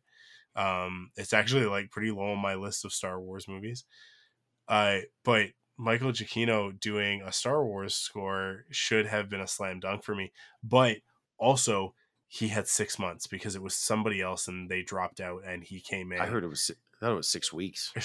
Maybe it's six weeks. You might be right. It was probably six weeks. Um, he had no time at all and threw together what he did. And like that, considering that, it's a pretty impressive score. But um, he did not have the time that he would have had on on other projects. I think you're right. It's six weeks. I um, think he. I I did uh, see. I, I, slightly disagree because I loved his. Uh, uh, I did love his Imperial theme. I, I love the uh, the the space battle. Uh, the, mm-hmm. the, the, entire like third act. Uh, I thought he nailed, and then um, I also appreciated that because we never got because Vader had a theme in the original film yeah. that never came back because it was in um, you know basically by the time you get to the Empire Strikes Back, you get the Imperial March and how you're gonna use the other theme. But he brought that theme back from A New Hope he did, into he Rogue did. One because uh, that was kind of the same era. So I appreciated that. And um, lastly, he had I, th- I want to say it was uh, Jyn's theme was very reminiscent to a leitmotif that Williams had in the original film. Uh, yeah, you could kind of hear it when uh, Obi Wan and Obi Wan and Luke are in the excuse me, Obi Wan and Luke are in the hut, and he just got the message from Leia, and the music basically during the scene where he's like, "I can't get involved. I got work to do." That that whole moment, there's Jyn's theme was birthed out of that scene. Mm-hmm. So uh, I appreciated all that stuff, and um, that's interesting that it's your least favorite. I didn't know that. It's uh yeah, and and it's and it's also like my least favorite Star Wars score. Um I'll like I do not listen to that music. Actually, you know what? That's not true. That's not true. I would have said that a few years ago. I Rise of Skywalker Rise of Skywalker is not a particularly good score. Um nope. it's there there is there is one moment in Rise of Skywalker that stands out for me and that is an amazing piece of composition by John Williams. The rest of it feels like a lot of retreading and a lot of like just the same stuff from the previous two movies. Um, but the but it's not included in the soundtrack. It's in the movie, but it's not in the soundtrack. It drives me nuts. The moment when when Ben comes to Exegol and and Ben and Rey are reunited and it plays the heroic version of the Kylo Ren theme is one of my favorite pieces of music in all of Star Wars. As a matter of fact, in the entirety of that absolute uh Bantha Poodoo film, uh that moment, like when I think about it, like like I don't like the Rise of Skywalker. I actively dislike that that movie. Uh, it does have some redeeming qualities. I do think that the first act is pretty solid. Everything up until they leave Pasaana, up until up until she destroys the shuttle, um, is pretty good. Uh, like it's it's pretty okay. It's pretty okay. Third act, or sorry, first act of of of the third act of of a Star War, right? Um, and then is after that everything just f- falls apart and just gets worse and worse and worse. The second they pick up the dagger, I think the movie the movie falls apart because everything like because this uh, I guess it's not the second they pick up the dagger. It really is. It really is. They get out of the out out of the snake cave and uh, uh, yeah, she ends up blowing up the ship and thinks that she's killed Chewie. And it's just like from that moment forward, the movie just slowly f- falls apart, like you know, cotton candy in the rain. Right. Uh, uh, not slow at all, very quickly. I'm gonna Um, do you a favor, and we'll maybe should stop talking about Rise of No, Skywalker. 'cause but but should- oh. yeah, yeah. But that but that one moment, like that one moment in the score, it gets me every single time. Like it makes that movie worthwhile for me. Like it's a like that one moment is such a redeeming quality. But but uh, yeah, but Rogue One, I don't like that score. I just don't listen to it. Like like I just I- it's it's not it's not a score. And I listen to so much of the rest of Star Wars. Um, but that was one that I just can't do it, man. I just can't do it. It it doesn't it just doesn't work for me as like a like on its own. It's great in the movie. It's all fine in the movie, but it's just not Mhm. those pieces of music to me just don't stand on their own. They're a little bit um they're a little bit earwormy.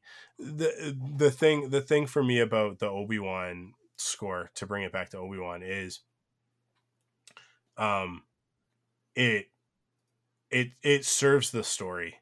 I think I think more than anything. I there's an over reliance on the Obi-Wan theme um which which is an interesting aspect of the production because it came in very late.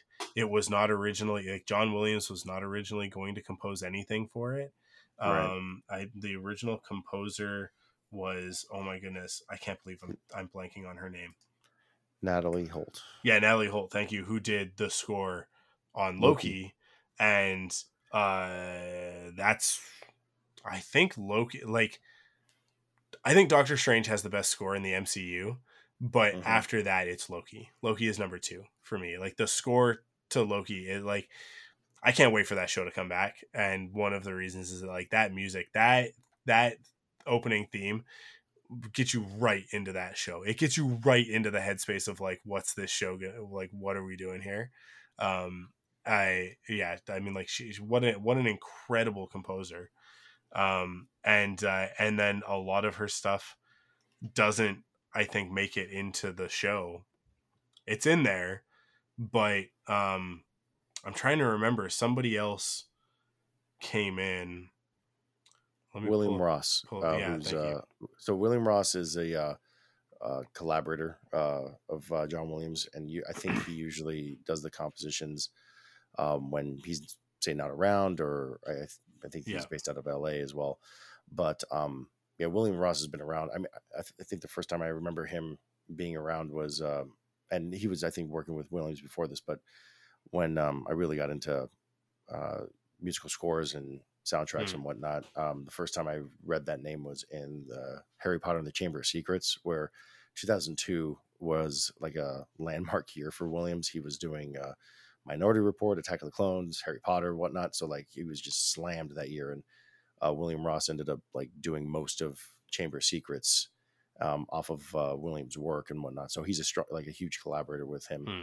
But um, Natalie, so like going back to what you were saying about Natalie Holt, like I agree with you about like Loki. Uh, it was so great, but then like I don't again, I don't know if it's again going back to that budget thing. I don't know if like like most of the tracks that I've heard, and you know when I listen back when I watch the show, it feels like it's like the or- orchestra's maybe half full, half empty, if you will. Mhm. Um, again, I don't know if that's a production thing with COVID or budget or something, but there is something I feel just missing um, out of the overall score, aside from the Obi Wan theme. Like the Obi Wan theme, of course, and Mhm. and and I'm not trying to like bash on her or anything. It's just just a feeling that I get. yeah Um, so um, not to not to end the episode on a downer, but, no, but at uh. I mean, I, yeah, it's it. I I think it's interesting. There, I don't. I I think that she probably had because if I'm if I remember right, some of the reports that we got, sort of as the series was coming out or after, even, um, she had basically scored the whole thing, and then they came in in the eleventh hour with William Ross and replaced a bunch of it because John Mm. Williams had done this Obi Wan theme.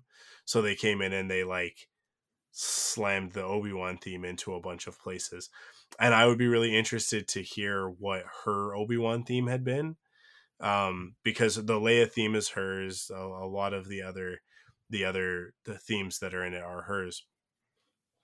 But it's a little bit it's almost a little bit disjointed. So I wonder I wonder how much of like that like her Obi-Wan theme is in those other character like those other moments but we don't realize it because we don't we've didn't get the establishing theme that she wrote for Obi-Wan right so there's a, there's a it's a weird aspect there of like two composers really three um that are that are creating the score for this show but not working together necessarily um that it yeah it's it, there's a it, it's a very interesting aspect to the way that the score came together on this so i don't know it it it, it is one of those things but i will say like i will put on the obi-wan soundtrack and like i'll listen to it from start to finish i and like i love it like i i i it's it, it it's one of the it's one of the few star wars soundtracks that i'll do that with most of the time when i'm listening to star wars music it's like a playlist where i've pulled out my favorite stuff um but Right.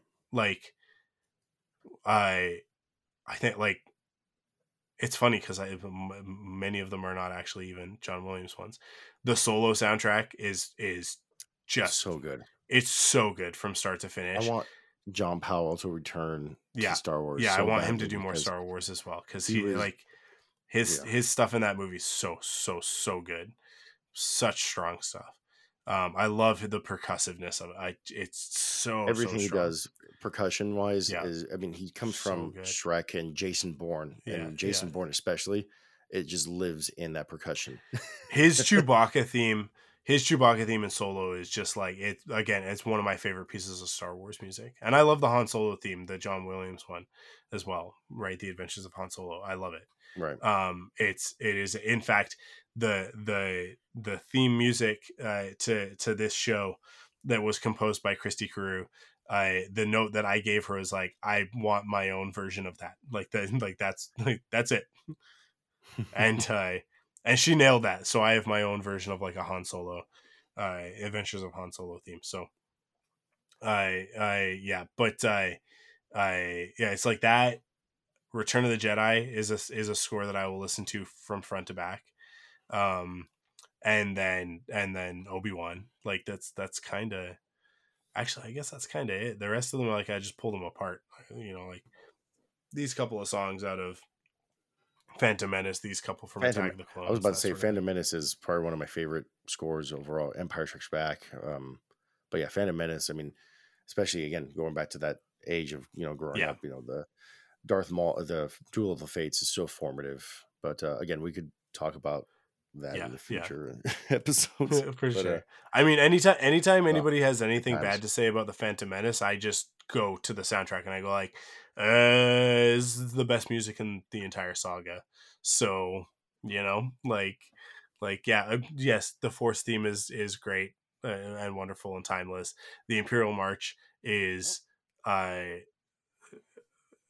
impossible to top, but has been overused throughout the years. Um, and uh, and there's some great stuff in the sequels as well. The March of the Resistance is great. Rey's theme is like a top five uh, piece of music For in sure. Star Wars. But like, man, Duel of the Fates.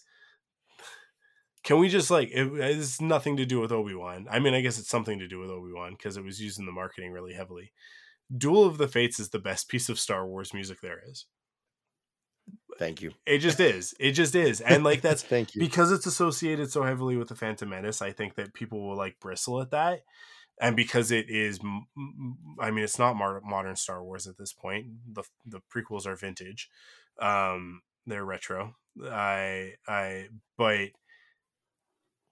like I, I, th- I, maybe actually that's the reason why we can say it now, right? Is that like we are, like what we're like, we're like twenty, we're almost twenty five years after the Phantom Menace.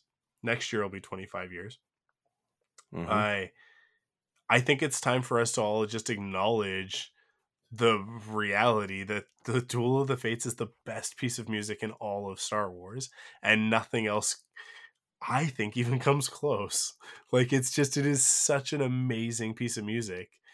I it does everything that you need a piece of score to do. I mean like it is operatic, it is uh it is so evocative. It just takes you the second from the f- Mm. first three notes you are there you are Yep. like you it is impossible if you have seen that movie to not immediately picture Darth Maul igniting that double-bladed lightsaber and then Obi-Wan and Qui-Gon with theirs and then like let's go right Mhm. it's impossible it is impossible and like there are other pieces of Star Wars music that I think are are are evocative uh, in the same way, but not to that degree. Like like that takes it and cranks it to eleven and breaks the knob clean off.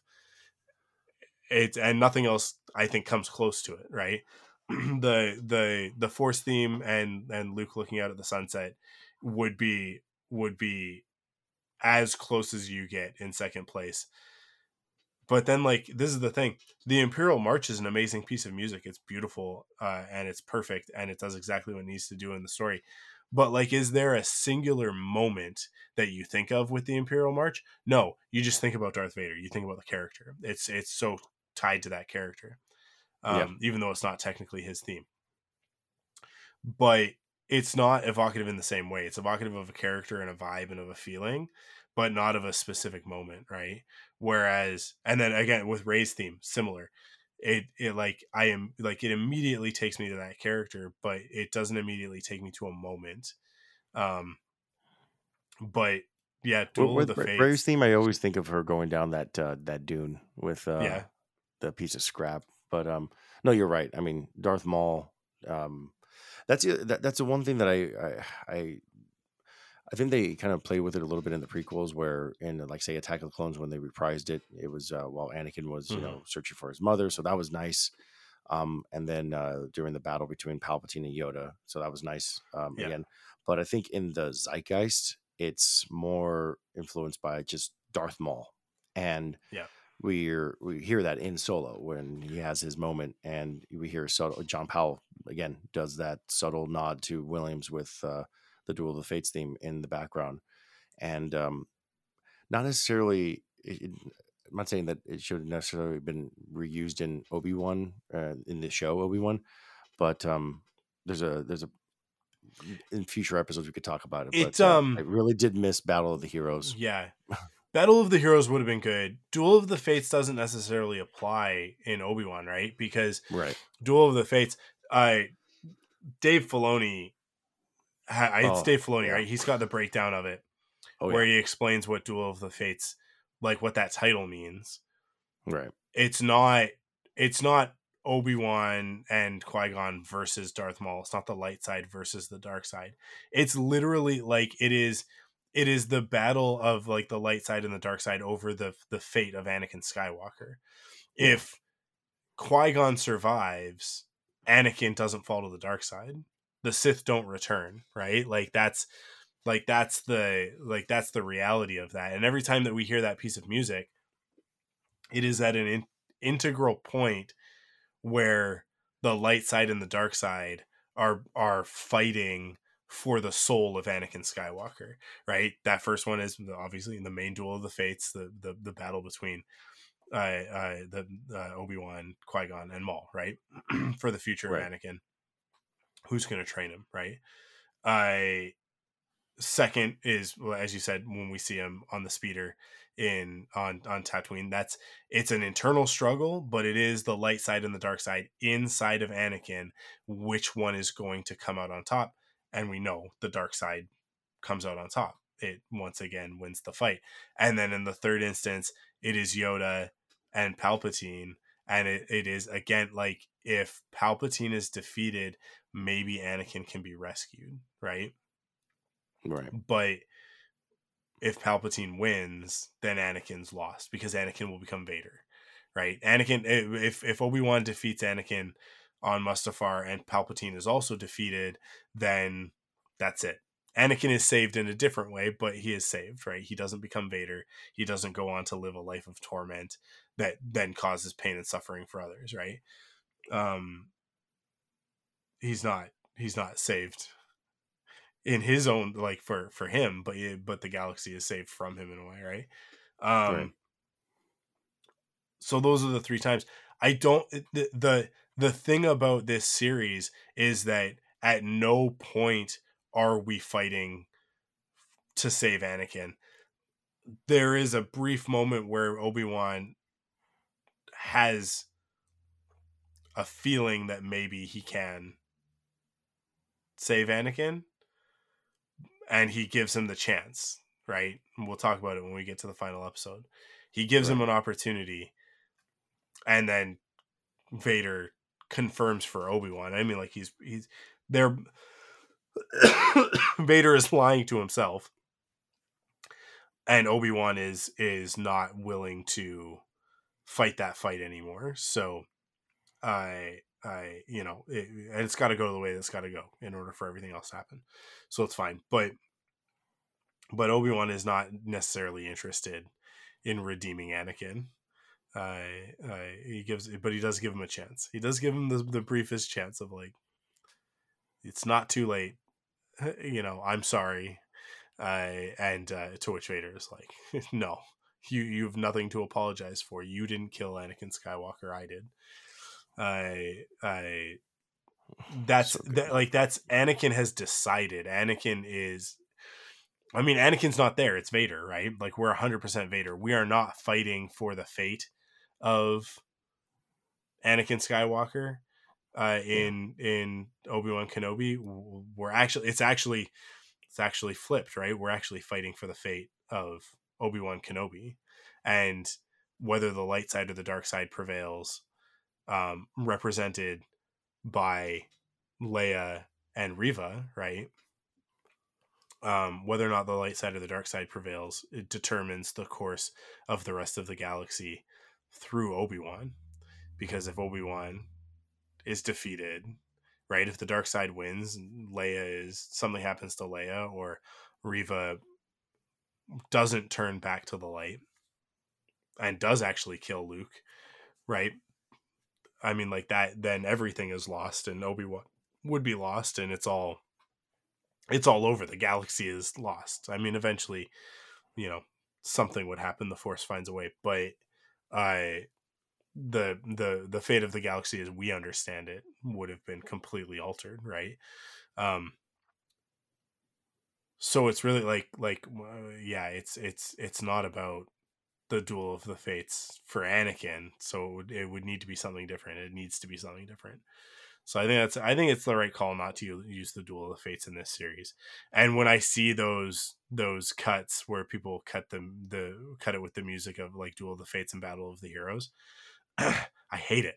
I hate it in the same way that I hate that the the the fan video of like oh but what if the fight between Vader and Obi Wan on the Death Star was this badass? And it's like, listen, my favorite lightsaber duel in all of Star Wars is Darth Maul versus Obi Wan on Tatooine.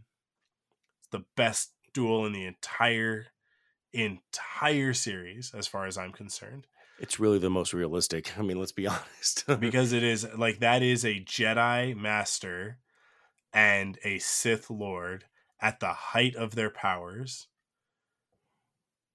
and it is like like yeah. that is obi-wan exemplified like as much as you know, Mace Windu's the greatest swordsman, Yoda's the Mm. greatest swordsman, Anakin is is like they're all they're all very good at all of these flashy things. Obi Wan Kenobi is the greatest swordsman in the history of the Jedi, as far as we know at this point, because he won that fight with one of the most formidable foes that we've ever seen in Star Wars. Darth Maul is terrifyingly proficient with a lightsaber, right? And he defeats Darth Maul in three moves. But he defeats Darth Maul in three moves because of the millions of moves that he does before anything even happens. And it's all mm-hmm. exemplified in that. So he he he puts out the lightsaber. He he ignites his lightsaber. He he takes his form three stance, and then he alters it. He goes to a form one, and then uh no, he he goes. What does he do? He go he goes from form three, right, from his classic Obi Wan, uh, uh, from uh, Revenge of the Sith, right? Uh, Yeah, he goes for. So I'll be honest. I never actually studied the actual forms because Yeah. I always thought He- they weren't really canon, quote unquote. But yeah, then I know the poses. he moves. He, poses he as- moves into he form two. Yeah, he moves into form two, which is power, right? Um, in order Mhm. to fight Maul. Okay, which is which is the lightsaber right in front of him, which is which is the form that he uses against Vader and that Vader uses against him on the Death Star. Is that form two? You said. yeah, that's form two. Okay, Um, interesting. which is Vader's. I mean, that's Anakin and Vader's signature style. It's two hands, and it's and it's like it's it's directly in front of you. It's the most aggressive stance in of all of the stances. And then he Two moves hands, into yeah. form one, which was Qui Gon, right, where he pulls Yeah, the the lightsaber back next to him, Mm. um, and he does it to goad Darth Maul, right? I mean, I've talked about this Mhm. on so many podcasts, and it's this isn't just me talking about it. This is like a million people talking about it. But he moves into Form One. I'm pretty sure it's Form One, which is Qui Gon. Um, I know for a fact, like it's Qui Gon. He moves into the to the stance that Qui Gon takes against Darth Maul in the final few blows when Darth Maul kills Qui Gon, right? And Maul changes his stance to match because they're like like it's a it's a taunt, right? Obi Wan Mhm. moves into that move because he, he moves from like himself, or at least who he used to be, right? In that form three stance, which is which is the defensive stance, um, which is his signature. Um, and then realizes like I can't defeat you the it, like with the with the old method so he like he he kind of goes into like something that's a little bit more like what he would use to fight Vader um which is now informed by the Obi-Wan Kenobi series because he has fought Vader right? So he moves into that Yep. stance. And then he moved but then he realizes I can't defeat you with power. It's not going to work. He's because Maul is too much finesse. You can't defeat him with power. So then he moves into into Qui-Gon's in order to in order to goad him because he knows that the the the number one thing that that you can count on with a Sith, the thing that he's going to confront Vader with when he sees him again is pride, right? So he moves him into a position of like do do it again. Come on. Like kill me the same way you killed my master. And Darth Maul takes the bait because he can't not. He's a slave to that, right? He's a slave to the dark side. And he does.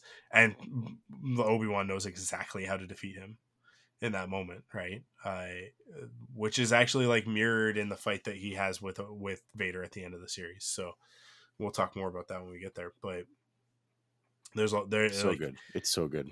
Obi Wan is the greatest swordsman because it's not about the the moves that you make; it's about all of the moves that you didn't, and that's like the samurai thing, right? Like, and that that's why I go to that fight and I'm like, this is the best lightsaber duel in the entire saga because it is the most,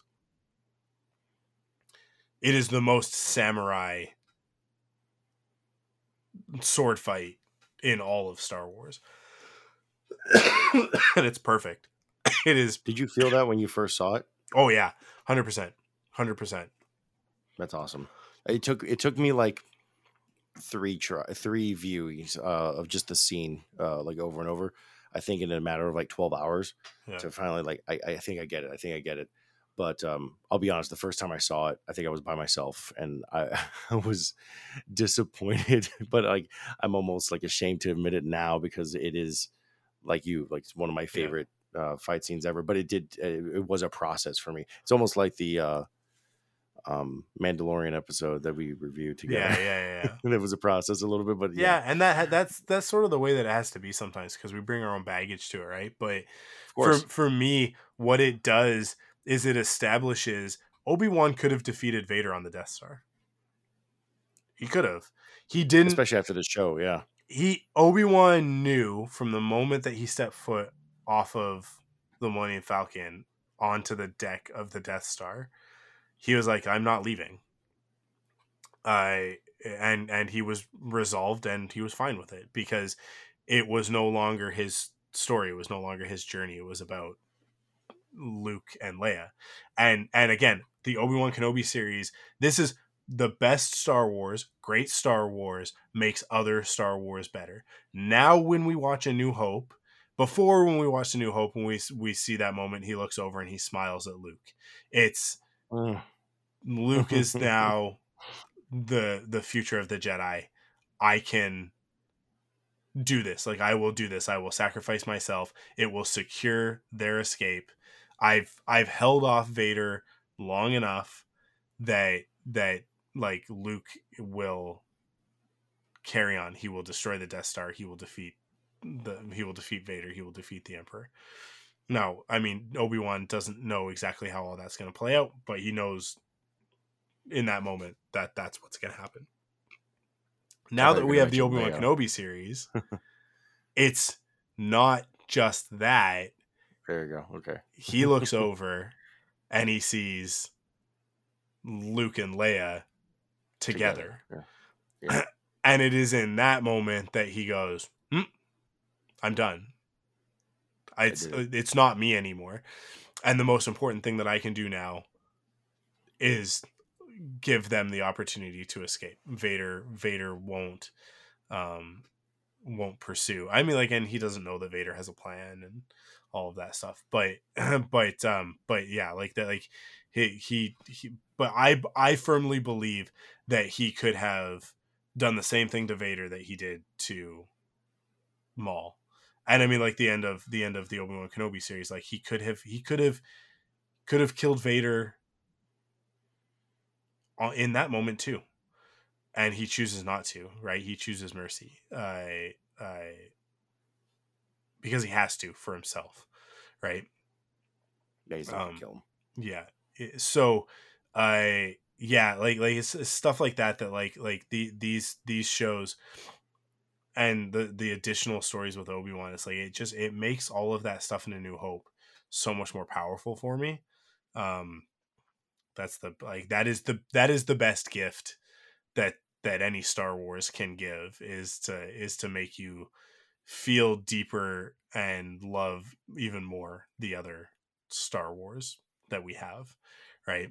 And eventually something will come along and it'll fix Rise of Skywalker. Um, and it'll make me go back and look and go, yeah, okay, I can live with this. I, but uh, Rey's coming back, guys. yeah, Rey's coming back. yeah, well, yeah. Um, but yeah, for sure, I, I agree with uh, you on that. I mean, um, what a better way to have you know just retrospectively having just Leia wh- when Luke says, "I'm here to rescue you. I'm here with Ben Kenobi." Ben Kenobi, where is he?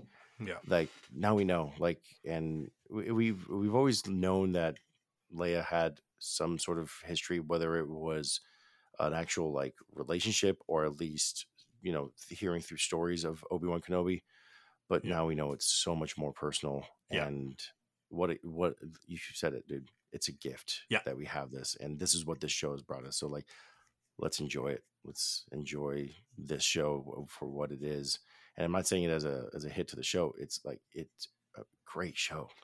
It's No, so- I like that's the thing is that it is it is so well done. It is so expertly put together. Deborah Chow is so amazing, um, and and yet you you do have a bunch of people that like that that look this gift horse in the mouth and don't acknowledge how incredibly special this story is.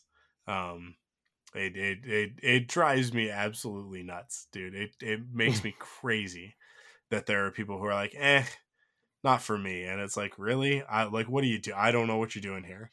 I don't know. I don't know what you want Star Wars to be if you don't want it to be this. Um, and then Andor comes out a couple months after this, and I'm like, oh, this is what you guys want.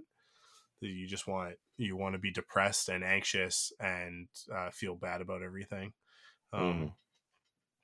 The only thing it's missing is Darth Vader murdering people in a hallway, uh, and it, and it would be the perfect show for a bunch of people.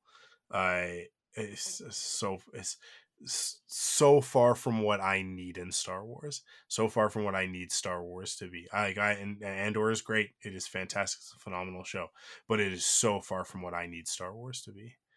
Because I want, I need my Star Wars to be weird. I need it to be uh, out there. I mean, like like we talked about it. We talked about it in the episode that you were on for Mando, right? Like like that's what I need Star Wars to be. Uh, I need it to be just, Jack Black and Lizzo. Oh man, and like in in all of the ways that that matters and if you disagree with me go back and listen to me talk about it on that episode and go listen to some other smart people talk about that episode that episode is a work of art it is a masterpiece there's um, a droid morgue guys there's a droid morgue yeah it's so good it's so good um awesome well you know what let's wrap it up there we are over two hours I I I sorry I keep doing this to you, man. No, hey, this is what it is, man. It's what it is. It's what we do. It's awesome. Star Wars podcast, guys. I yeah, we'll be back next week uh, to talk about part two, um, and uh, and we'll be continuing on six weeks of uh, of of Obi Wan Kenobi. So. Uh, we hope that you guys will join us. I hope that everybody enjoyed our conversation on this one. Um, it's gonna like listen. It's a this is just conversation uh, you've hopefully already seen these episodes at least once by the time that you're that you're listening to us. It's hey not guys, about spoiler doing the warning. recaps and stuff. Yeah, spoilers. uh, didn't, we didn't say anything at the beginning. We were spoiling the no. whole season. Yeah. Um, yeah. Uh, you know, as well as Andor and uh, you know whatever else. But um, yeah, that's it for this one thank you guys for joining us. Thank you, Marty, for for joining me on this Obi Wan Kenobi retrospective. Uh, and uh, anytime, yeah, we'll we'll uh, we'll we'll be back next week with another episode. So uh, thanks for listening. We'll see you then. Thank you for listening to Thunderquack Force Perspectives. Our opening theme is composed for us by Christy Carew. Follow Force Perspectives on Twitter, Instagram, and Facebook at ForcePOV. And join us on Discord at thunderquack.com slash discord. Support the show by visiting us at patreon.com slash thunderquack to get early access to episodes, leave a rating and review on your favorite podcast service, or buy merch at store.thunderquack.com. Force Perspectives is a part of the Thunderquack Podcast Network.